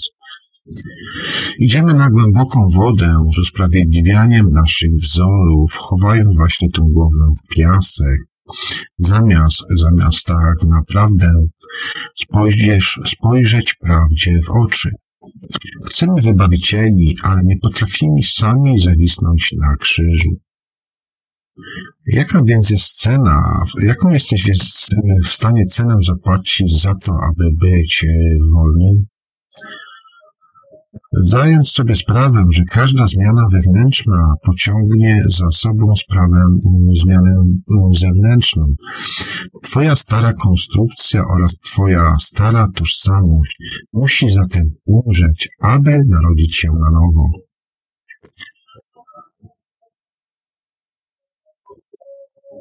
Pierwszym krokiem zatem do przebudzenia jest świadomość identyfikacji z umysłem, czy z Twoją maską.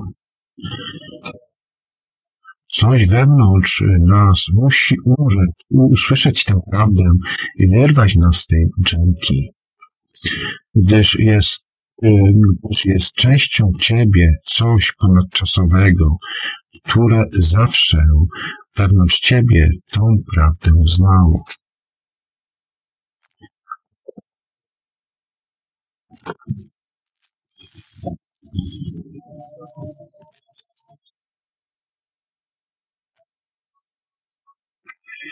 Przemiana musi nastąpić wewnątrz, abyś zrozumiał, zrozumiał całą istotę siebie. Struktura umysłu rozprasza nas, zabawia, czyni nas wciąż czyniącymi, konsumującymi, ciągle coś chcącymi. E, ciągle w nieskończonym się cyklu zmieniających się uprzedzeń i zachcianych, trzymając z dala nas od własnego rozkwitania naszej świadomości, z dala od pierwotnego, ewolucyjnego prawa, którym jest samadhi. Życie stało się więc patologicznym myśleniem.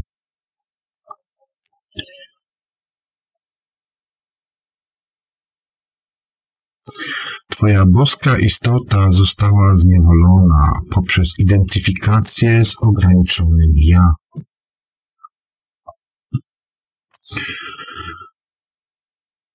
Wielka mądrość, prawda o tym, kim jesteś, została głęboko zakopana w tobie samym. Jeden z buddystów, przeczytam wam nazwę, ale jest ona bardzo ciężka, Krishna, Krishna Murti, Krishna Murti powiedział, i tutaj zacytuję jego słowa, nie jest miarą czyjegoś zdrowia bycie dobrze zaadaptowanym, bycie dobrze zaadaptowanym do, do tego, aby jeszcze raz, bo tutaj coś źle przetłumaczyłem sobie, do tego, aby, do tego całego chorego społeczeństwa.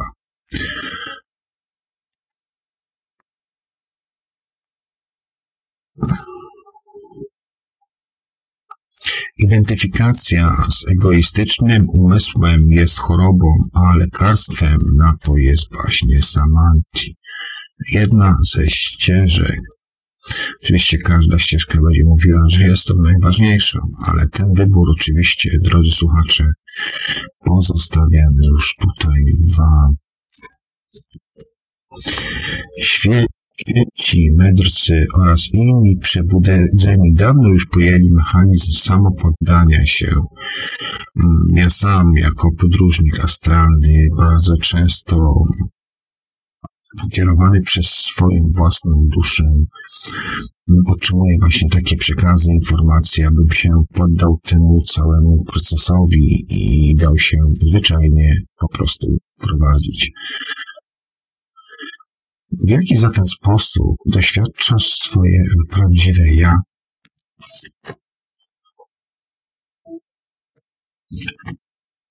Czym ono dla ciebie jest? W jakim punkcie jesteś teraz? Co pozostanie, gdy opuścisz iluzję samego siebie i zajrzysz pod zasłonę Mai?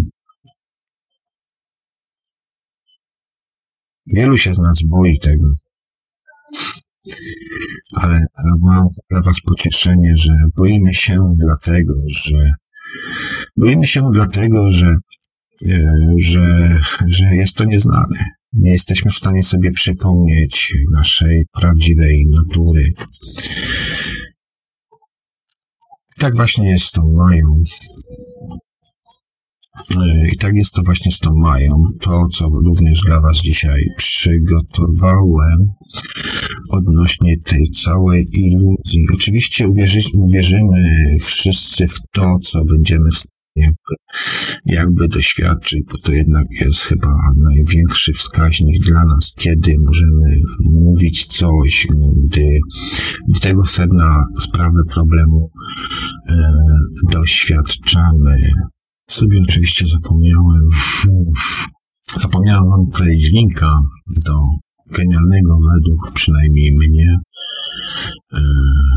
przynajmniej według mnie filmu, który opowiada również o Samadhi. Zresztą tym filmem też się tutaj inspirowałem, e, więc e, pewnie dało się słyszeć w wypowiedziach. Jest to bardzo ciekawa filozofia ja myślę, że z tego co pamiętam, również chyba Bart w chacie Mistyka również miał jakiś odcinek poświęcony właśnie Samadhi, więc y, w pewnym sensie uważam, że jest ono bardziej prawdziwsze, czystsze niż y, choćby nawet cała filozofia Kundalini. To jest oczywiście połączone.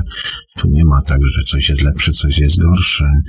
Jest to też w końcu kolejna jakby filozofia i próba, droga, ścieżka wskazania na, do dotarcia nas y, wewnątrz siebie. To tyle chyba na dzisiaj, co przygotowałem dla Was. Jest to naprawdę ciekawe zagadnienie. Pytacie mnie tutaj na czacie również e, o Tomasza, kapitana. Zachęcam Was do słuchania e, Trójki Pystanika, które jest e, Co się rodę w Radiu Cenzura. O godzinie 19 tam macie informacje. Ja się do Tomasza nie będę wypowiadał, no tu po prostu zwyczajnie nie ma.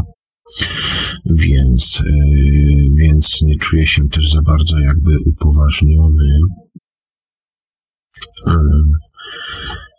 To tyle chyba. Zapraszam Was również na audycje moje, które tam spontanicznie sobie nagrywam na YouTubie, Periskop oraz audycja nowa w punkt do archiwów do archiwów. No właśnie o tej godzinie chyba powinienem nie, przepraszam, godzinę wcześniej powinienem zacząć, także dzisiaj troszkę wcześniej zacząłem audycję. No jest to uwarunkowane tym, co się, jak Sławek Dygo prowadzi swoją audycję e, Świat oczami duszy, do której też również Was, kochani drodzy, serdecznie zapraszam. E, ja będę na dzisiaj kończył w takim razie. Aha, jeszcze jest nowy projekt, e, który jest tworzony przez Radio Cenzura to się nazywa debaty cenzurowane, ale to taka nazwa mylna troszkę, natomiast debaty cenzurowane, tak żeśmy to nazwali, spotkanie Rady Galaktycznej, tak trochę to śmiesznie brzmi, żeśmy mieli taką nawet z tego polewkę, ale z drugiej strony, kiedy popatrzysz y, z tej perspektywy, że jednak każdy jest rzeczywiście tym prywatnym kosmosem wszechświatem, to, to taka nazwa, spojrzy, takie, taka nazwa spotkanie Rady Galaktycznej już nabiera zupełnie innego sensu, e, bo tak czy inaczej audycje, które się odbywają w Radio Cenzura są również na YouTubie przez Tomasza Milewskiego retransmitowane i jeszcze ja tutaj też będę w swoim radiu retransmitował. Z tą próbą jakby stworzenia takich próbą stworzenia takich jakby, jakby, e, jakby e, rozwiązań w tym sensie, aby, aby nie tylko mówić i gadać, ale już podejmować jakieś konkretne działania w tych jakże dziwnych i szalonych czasach. Dzieje się bardzo dużo wokół nas. System już poluzował. Mm, przynajmniej na razie, bo widzę, że już od połowy maja można rezerwować loty do Polski, tylko że jak ja będę leciał na 2-3 dni do Polski i mam, mają jakieś aplikacje dawać, czy znowu e, zmuszać mnie do jakichś kwarantan dwutygodniowych, to wiecie co, chyba jednak pozostanę tu u siebie, tu jednak jest troszkę więcej, jakby nie patrzeć tej iluzorycznej wolności, która, której doświadczam, no, mogę sobie wyjść normalnie do spacerek elegancko i nie ma tutaj z tych żadnych problemów. Co jeszcze? Zrobiłem ostatnio audycję też właśnie Peryskop 11 o zmianach, przemianach więc też Was zachęcam. Tam też troszkę opowiedziałem o Samanti, o tej filozofii. To jest na kanale YouTube'owym moim, więc y, będzie to będzie takie jakby uzupełnienie też do, do, do, do tej dzisiejszej y, audycji. Pytań nie dajecie żadnych, więc y, raczej będzie chwała. No właśnie, no to po co ja mam lecieć do Polski, jak mają, jak mają mi narzucać, yy, w ogóle jak oni to chcą rozwiązać, skoro ja lecę do Polski, na, polecę do Polski na dwa, trzy dni, no to jak mi ta kwarantanna ma objąć? Czyli co, mam od razu wysiąść i iść do domu w cztery ściany? to się z celem. A teraz jeszcze niedługo będą akcje, bo już się szykują do stworzenia prawa, yy, że kierowcy, którzy przewożą jedzenie będą również poddawani kwarantannie dwutygodniowej, także chaos się zrobi nieciekawy. Wszystko się to zaczęło robić w momencie, kiedy Wielka Brytania opuściła Unię Europejską. No to jak? No to, no właśnie, to Iwelius mi tutaj napisał, jak przyjedziesz na 3 dni, to masz kwarantannę na 14 dni, czyli tak, przyjeżdżam do Polski, od razu mi dają 14 dni, za 3 dni wyjeżdżam, czyli de facto jestem uciekinierem, przyjeżdżam do Wielkiej Brytanii i znowu mam kolejne dwa tygodnie, to dziękuję bardzo za takie wakacje. nie, nie, to jest, to jest po prostu ja kiedyś powiedziałem takie coś, że e, oznaką tego, że system się kończy, jest jego wariactwo. To znaczy moment, kiedy kiedy, kiedy właśnie takie dziwne absurdy powstają i tak dalej. Ja widzę, że ludzie podłapali, ale parę dni temu gdzieś na Facebooku chyba umieściłem informację, że jak to jest, że w momencie, kiedy było około 3000 ludzi zakażonych, pozamyk pozamykali, pozamykali ludzi w domach, a kiedy doszło to do 8 chyba, czy do 9, bo nawet nie wiem ile, jak teraz jest, to nawet nie chcę tym, nawet nie chcę, nawet nie śledzę tego po prostu, bo to jest to jest głupota i tak dalej, nie wpadam w tą iluzję.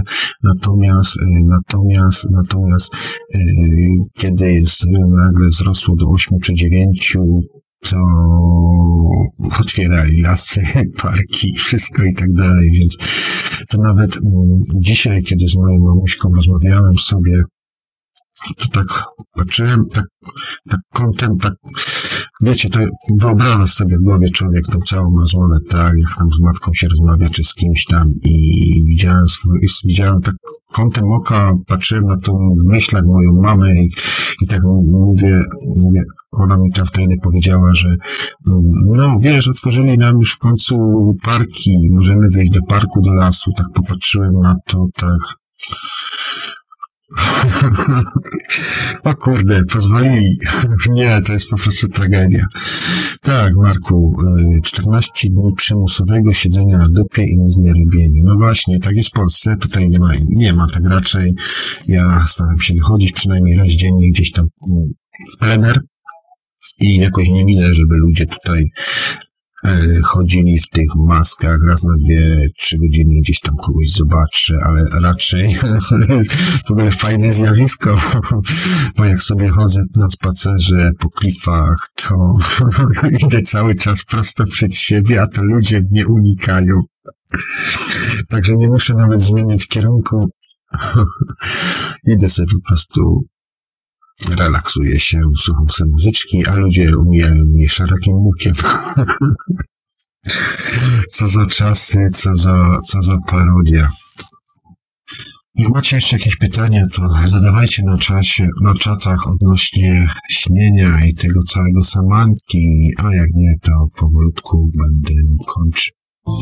No to tak jeszcze, żeby dopełnić e, już tą audycję, to termin samadhi wywodzi się z sanskrytu.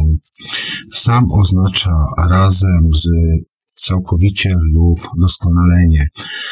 A oznacza blisko lub dookoła, a dha, da, dha, nie wiem jak to się czyta, oznacza inaczej umieścić. Najbardziej podstawową definicją oznaczającym jest to, jest ona najbardziej jakby też podstawową definicją, ten cały termin samanti, które oznacza pełny stan koncentracji. Samadhi jest stanem, w którym człowiek postrzega tożsamość swojej duszy jako ducha. Jest to doświadczenie boskiej ekstazy, podróży transcendentalnych, jak również percepcji nadświadomości. Także Sen jest to tylko jedna ze ścieżek, ale kiedy zdasz sobie sprawę i kiedy zaczniesz podróżować transcendentalnie, a więc już e, na podstawie fraktach, we fraktalach jest, y, które zostały raptem tak naprawdę odkryte ile to minęło, 40 lat temu, w 80 roku, jak dobrze pamiętam, które są przedstawieniem, manifestacją zapisu otaczającej rzeczywistości przyrody. Dusza postrzega cały wszechświat. Innymi słowy, ludzka świadomość staje się jedną, jedną z kosmicznych, jedną z kosmicznych świadomości. Dusza staje, zdaje sobie wtedy sprawę, że jest czymś więcej niż tylko uwarunkowanym etykietą ciałem. W chrześcijaństwie na przykład święci wcześniej opisywali to doświadczenie jako właśnie mistyczne na, na małżeństwo, w którym to dusza wtapia się w najwyższego Stwórcę i staje się jednym z nich. Istnieją jakby trzy rodzaje samanti i tutaj wymienię Wam nazwy. Są to trudne nazwy, więc przepraszam za pomyłki. Czyli to jedna to jest, jeden rodzaj samanti to jest savikalpa samanti, druga to jest nirvikalpa samanti oraz sahaya samanti. Bartek by to pewnie lepiej powiedział, bo on bardziej zaznajomiony jest z tymi indyjskimi, indyjskimi, e, indyjskimi przekazami. Safikalpa samanti mogą istnieć myśli w transie, ale trans nie zostaje zakłócony.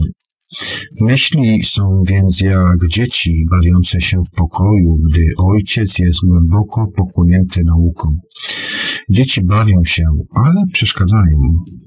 Tak więc savikalpa samanti może wystąpić turbulencja myśli oraz idei, ale boski trans nie zostaje tu w tym przypadku naruszony. W takim to stanie samanti postrzegamy y, samych siebie jako narzędzie najwyższego. Nie musimy nic robić, jesteśmy doskonaleni, doskonali i kompletni. Inaczej na przykład niż Vikalpa Samanti, gdzie cała myśl się zatrzymała, a Savikalpa pojawiają się, a w Savikalpa pojawiają się myśli, ale nie wypływają, ale nie wpływają te myśli na ciebie. Jednym słowem je zauważasz, ale nie angażujesz się w nie. To jest tak, jak ja mam też często właśnie powtarzane w swoich mm, mistycznych podróżach, y, że mam tylko i wyłącznie obserwować. Vikalpa Samanti, jak wcześniej wspomniałem, nie ma myśli, idei ani niczego z wyjątkiem bezgranicznego spokoju światła i rozkoszy tej przestrzeni nieskończonego spokoju, światła i rozkoszy istnieje tylko i wyłącznie obserwator i jego ukochane najwyższe ja, którzy tak naprawdę stali się jednym i to jest nazywane Olmes. Pikampi Samandi jesteś gigantycznym sercem wszechświata. Jest też uważane, że najwyższe Samanti, które może osiągnąć większość mistrzów duchowych. Ale trwa to najwyżej kilka godzin lub kilka dni, także ten stan, jak wiecie, tak samo po medytacji, głównie przez medytację, czy też transy wprowadzające trwa, jest krótki po prostu tego połączenia. Zawsze ten cień, to ego jednak wypływa. Ale trwa to najwyżej, tak wspomniałem, kilka godzin, kilka dni. Potem jednak, tak czy inaczej, musisz wrócić do tego świata fizycznego. Często nie chcemy panowa, ponownie wracać do tego właśnie świata i to się często objawia właśnie jakimś takim dziwnym poczuciem utraty czegoś. Myślę, że osoby, które medytują, bardzo dobrze ten stan znają. Mówi się nawet, że jeśli zostaniemy tam przez 18-21 dni, bo są też takie procesy, takie istoty osoby, które również medytują w dłuższy sposób, to znaczy zamykają się gdzieś w jaskiniach czy w jakichś innych klasztorach i mnóstwo praktycznie medytują. Zresztą Paweł tutaj też był w jednej z audycji, właśnie ta osoba, która no, przechodziła ten proces niejedzenia przez bardzo długi okres, kilka tygodni. Także da się. Mówi się nawet, że jeśli dostaniemy tam przez 18 czy też 21 dni, nasza dusza może opuścić ciało i przejść na drugą stronę. Hmm, I to jest też ciekawe, bo wydaje mi się, że tych stanów doświadczałem, o czym mówi tutaj Nirvikalpa Samanti. Pamiętam swego czasu, kiedy miałem podróże takie, że wychodziłem już jakby poza granicę w ogóle, żeby to całe wszystko zrozumieć, mm, to chyba najprostsze będzie. To wyobraźcie sobie, powiem wam tak mniej więcej, jak ja to widziałem w swoich wizjach, bo może to będzie najprościej. Wyobraźcie sobie ekran, i to, co Samanci wcześniej mówiłem, godzinę temu, czy tam półtorej, o tej właśnie jaskini, gdzie miałeś manifestację jakbyś, jakby świata, swojej, swojego świata w tej własnej małej iluzji, w którą wpadłeś i uwierzyłeś w to wszystko tak mocno, że zacząłeś kreować, kształtować rzeczywistość i tworzyć własne światy na wzór Boga. I tak samo właśnie ten stan, o którym tu wcześniej wspomniałem, to miałem kiedyś takie właśnie wizje, kiedy hmm, kiedy opuszczałem jakby naszą sferę życia, czyli Ziemię, Księżyc, leciałem tam gdzieś dalej, gdzieś dalej, to się robiło małe, wręcz do kropeczki, to w pewnym momencie widziałem, że takich jakby światów, galaktyk robiło się parę. One ciągle zbiegały się jakby do tego środka punktu centralnego, no tak bym to nazwał, ale wyglądało to w ten sposób, że nagle wiele innych wszechświatów, bo tu też trzeba zrozumieć to, że Ziemia, jako my, jako ludzie, tworzymy też jakąś świadomość planetarną, tak samo i w momencie, kiedy wycofywałem się do tyłu, widziałem, jak te wszystkie wszechświaty schodziły się do jakby jednego wątku, jednego źródła, do środka, tak, i w pewnym momencie dotarłem do czegoś takiego jak ekran, taki potężny ekran przestrzeni kosmicznej, całkowita ciemność, żadnych jakichś świateł, nic. Samanti mówi o tym miejscu, że to jest ten punkt, kiedy całkowicie zrozumiesz y, swoje istnienie, swoją boskość. To znaczy, że nie masz już w tym momencie żadnych ograniczeń i właśnie jedna z takich wizji była to, że właśnie w takim jakby miejscu się spotkałem.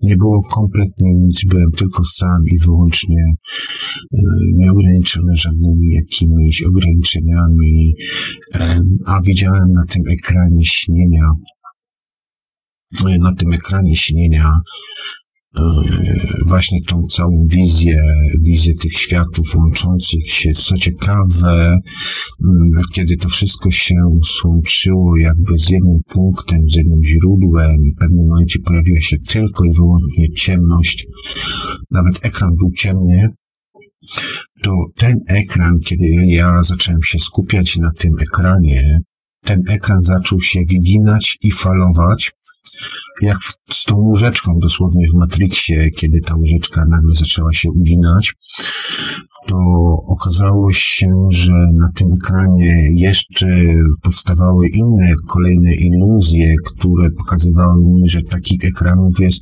wyobraźcie sobie, ekran w ekranie, w ekranie, w ekranie, także tych ekranów naprawdę masa, ale ciekawym tutaj zjawiskiem było to, że byłem w stanie jakby zafalować e, wibracyjnie, bo jakoś tak dostałem wtedy przekaz, żeby, mm, żeby dostrojać się wibracyjnie do tej przestrzeni, w której się znalazłem. To znaczy, że tej przestrzeni informacja biegła jakby w sposób inteligentny, ale też jako energia, której nie widziałem, ale, mm, ale czułem ją wibracyjnie, więc kiedy zacząłem się jakby dostosowywać, to musicie sobie to, drodzy, wyobrazić w ten sposób, że wisisz w ciemnej przestrzeni i zaczynasz medytować, dostrajać się, bo tak często też robię w swoich wizjach, że, że ta płachta śnienia, jakby ten cały ekran, ten film, który jest po prostu wyświetlany na tej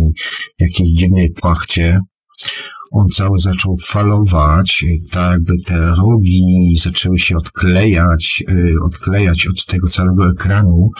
I dosłownie to, ponieważ teraz patrzę na laptopa, więc to będzie mi chyba najlepiej, e, najlepiej wam wytłumaczyć, że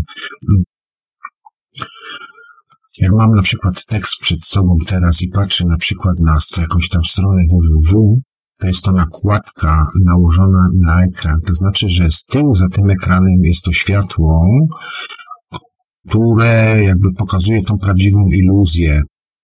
Nie wiem, czy łapiecie o co mi chodzi. To wygląda dosłownie, jakbyś nakleił na prawdziwą naturę, prawdziwą rzeczywistość, nie wiem, jakąś naklejkę z ruchomym obrazem, E, I to, co Samanti właśnie tutaj mówi o tym, że w momencie, kiedy załapiesz, że, że, że znaczy, możesz popaść w to, tak, więc to twoje ego przejmie całkowicie kontrolę, albo właśnie kiedy się już z tego wyzwolisz, a to jest naprawdę już według mnie i z tego, co widzę też z różnych relacji, bardzo wysoki stan, to jest ten stan właśnie pustki ciemnicy, takiej holograficznej ciem, czerni, gdzie wyzbywasz się już tych programów, które tworzą iluzję e, i właśnie, i wiesz, że, wiesz, że po prostu gdzie już jest ta granica tej twojej prawdziwej natury, a tej twojej iluzji, światów iluzorycznych, które sobie stwarzasz. To tak jeszcze, żeby dopełnić, to jeszcze też odnośnie tego całego ekranu i tej nakładki, która w moich wizjach, a były to wizje transcendentalne i mistyczne, to już naprawdę no i dzieje się tam takie akcje. To jest tak, jakbyście, wiecie, drodzy, przez kilka godzin dosłownie siedzieli w kinie i oglądali ten serial z tym warunkiem, że macie już świadomość tego, że to jest film. Natomiast y, był taki moment, że najpierw, kiedy miałem pokazaną tą nakładkę, kiedy zaczęły mi te rogi falować, pojawiło mi się takie właśnie jakby światło, które jest umieszczone powiedzmy z tyłu za ekranem, tak, gdzie widzimy tylko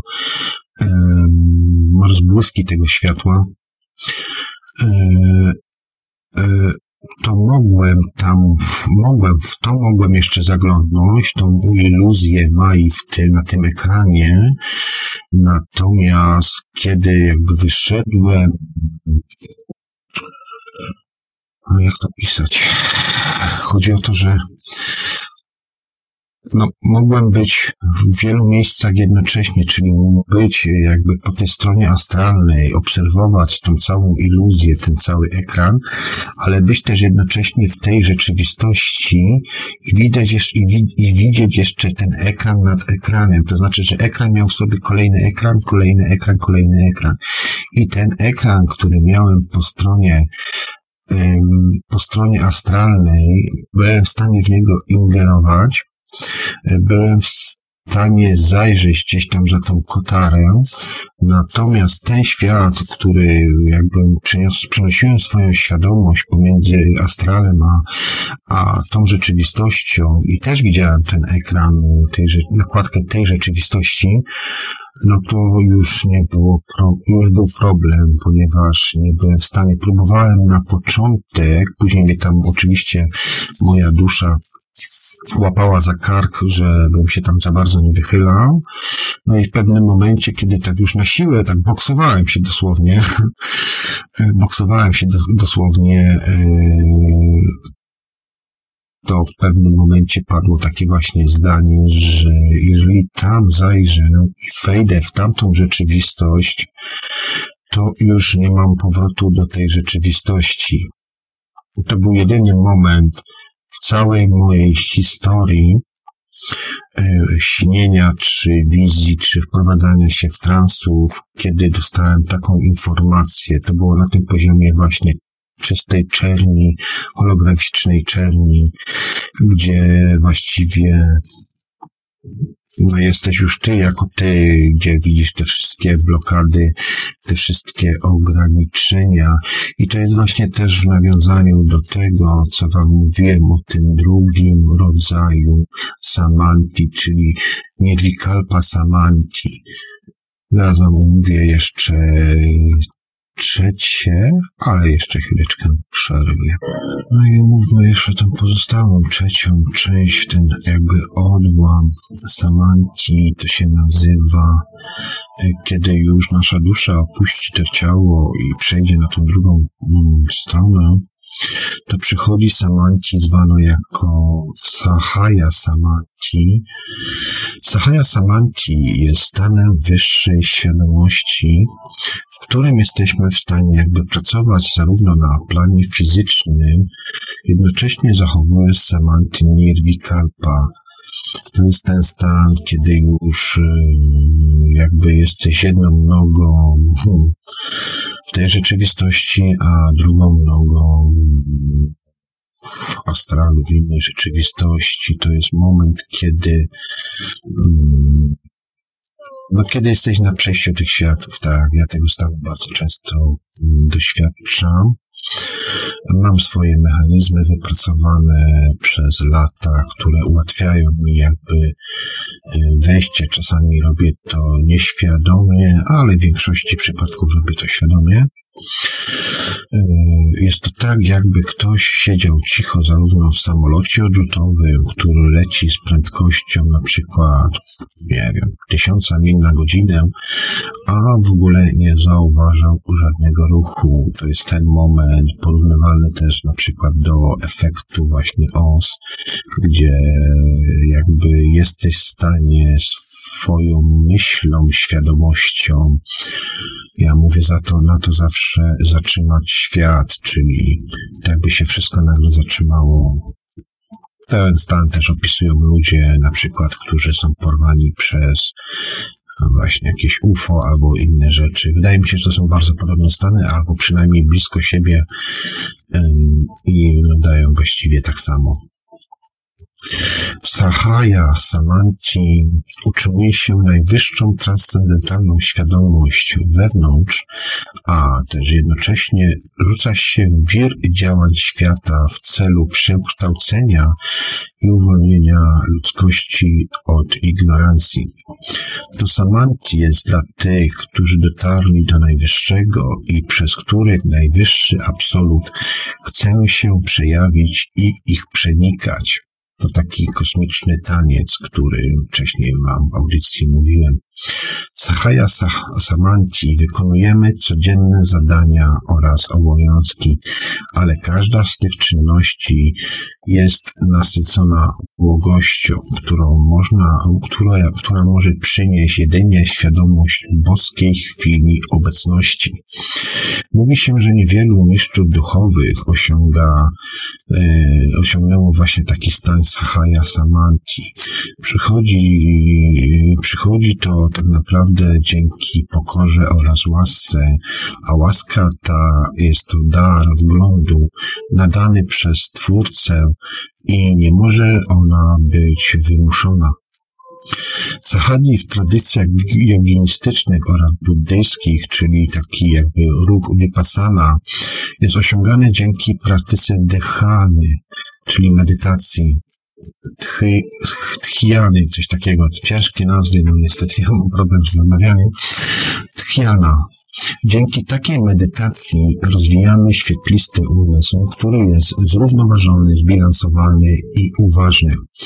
Taka medytacja oznacza naszą wspólną świadomość z jednością, a więc wiecznym absolutem komplementacji stwórczej oraz stworzenie oraz stworzeniu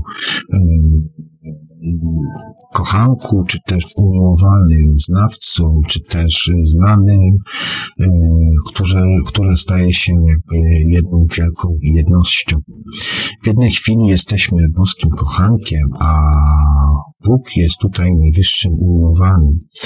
Następną chwilę, chwilę później zmieniamy, znaczy w następnej chwili zmieniamy jakby takie też na przykład role. W komplementacji stajemy się zarówno jednością ze Stwórcą i widzimy cały wszechświat w nas. W tym czasie, kiedy na przykład patrzymy na nasze własne istnienie, nie widzimy człowieka, ale widzimy jego duszę, czyli coś więcej niż tylko cielesną i materialną powłokę Mai.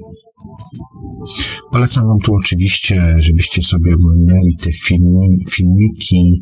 Są one również w języku polskim. Podałem Wam linka na stronie, na czacie Radia Paranormalni na YouTubie.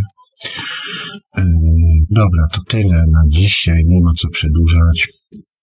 Jest to tylko taki wstęp, jakby zachęta dla Was, kochani, abyście się zaprzyjaźnili z tą, z tą, z tą filozofią Samanti. Według mnie jest to jeden z, też z kluczy elementów do tego, aby dostosować się do tej rzeczywistości, nowej rzeczywistości, która nadchodzi, bo będzie ciekawie, e, będzie ciekawie, no i niedługo możemy jeszcze wiele, wiele ciekawych rzeczy zobaczyć. Tak naprawdę wszystko jest ograniczone naszymi myślami. Na dzisiaj to tyle. Mam nadzieję, że to nie było takie chaotyczne. W sumie robię teraz audycję bez przygotowań, bo tak, tak po prostu chyba jest najlepiej. Troszkę wcześniej dzisiaj wystartowała. To jak wspomniałem wcześniej, zapraszam Was na audycję w niedzielę o godzinie no właśnie, 19 albo 20. Ciągle jest ten sam problem związany z, e, z różnicami czasowymi, ale na radio recenzura, e, na radio cenzura są na pewno informacje, więc sobie tam zerknijcie.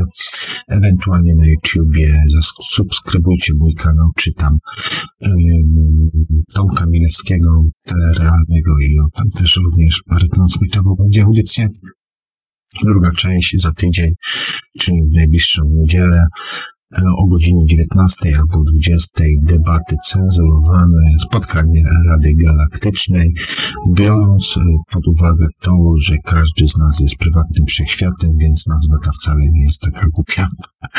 Aczkolwiek żeśmy się troszkę śmiali z tej nazwy. Dobrze, trzymajcie się, bądźcie zdrowi, ja wam na koniec w takim razie puszczę jeszcze hip-hopowy kawałek Samanci. No i to chyba tyle. Zdrowia, zdrowia, zdrowia. Przede wszystkim odporności w tak dziwnych i szalonych czasach. Do następnego razu. Trzymajcie się, bądźcie zdrowi. Cześć. Thank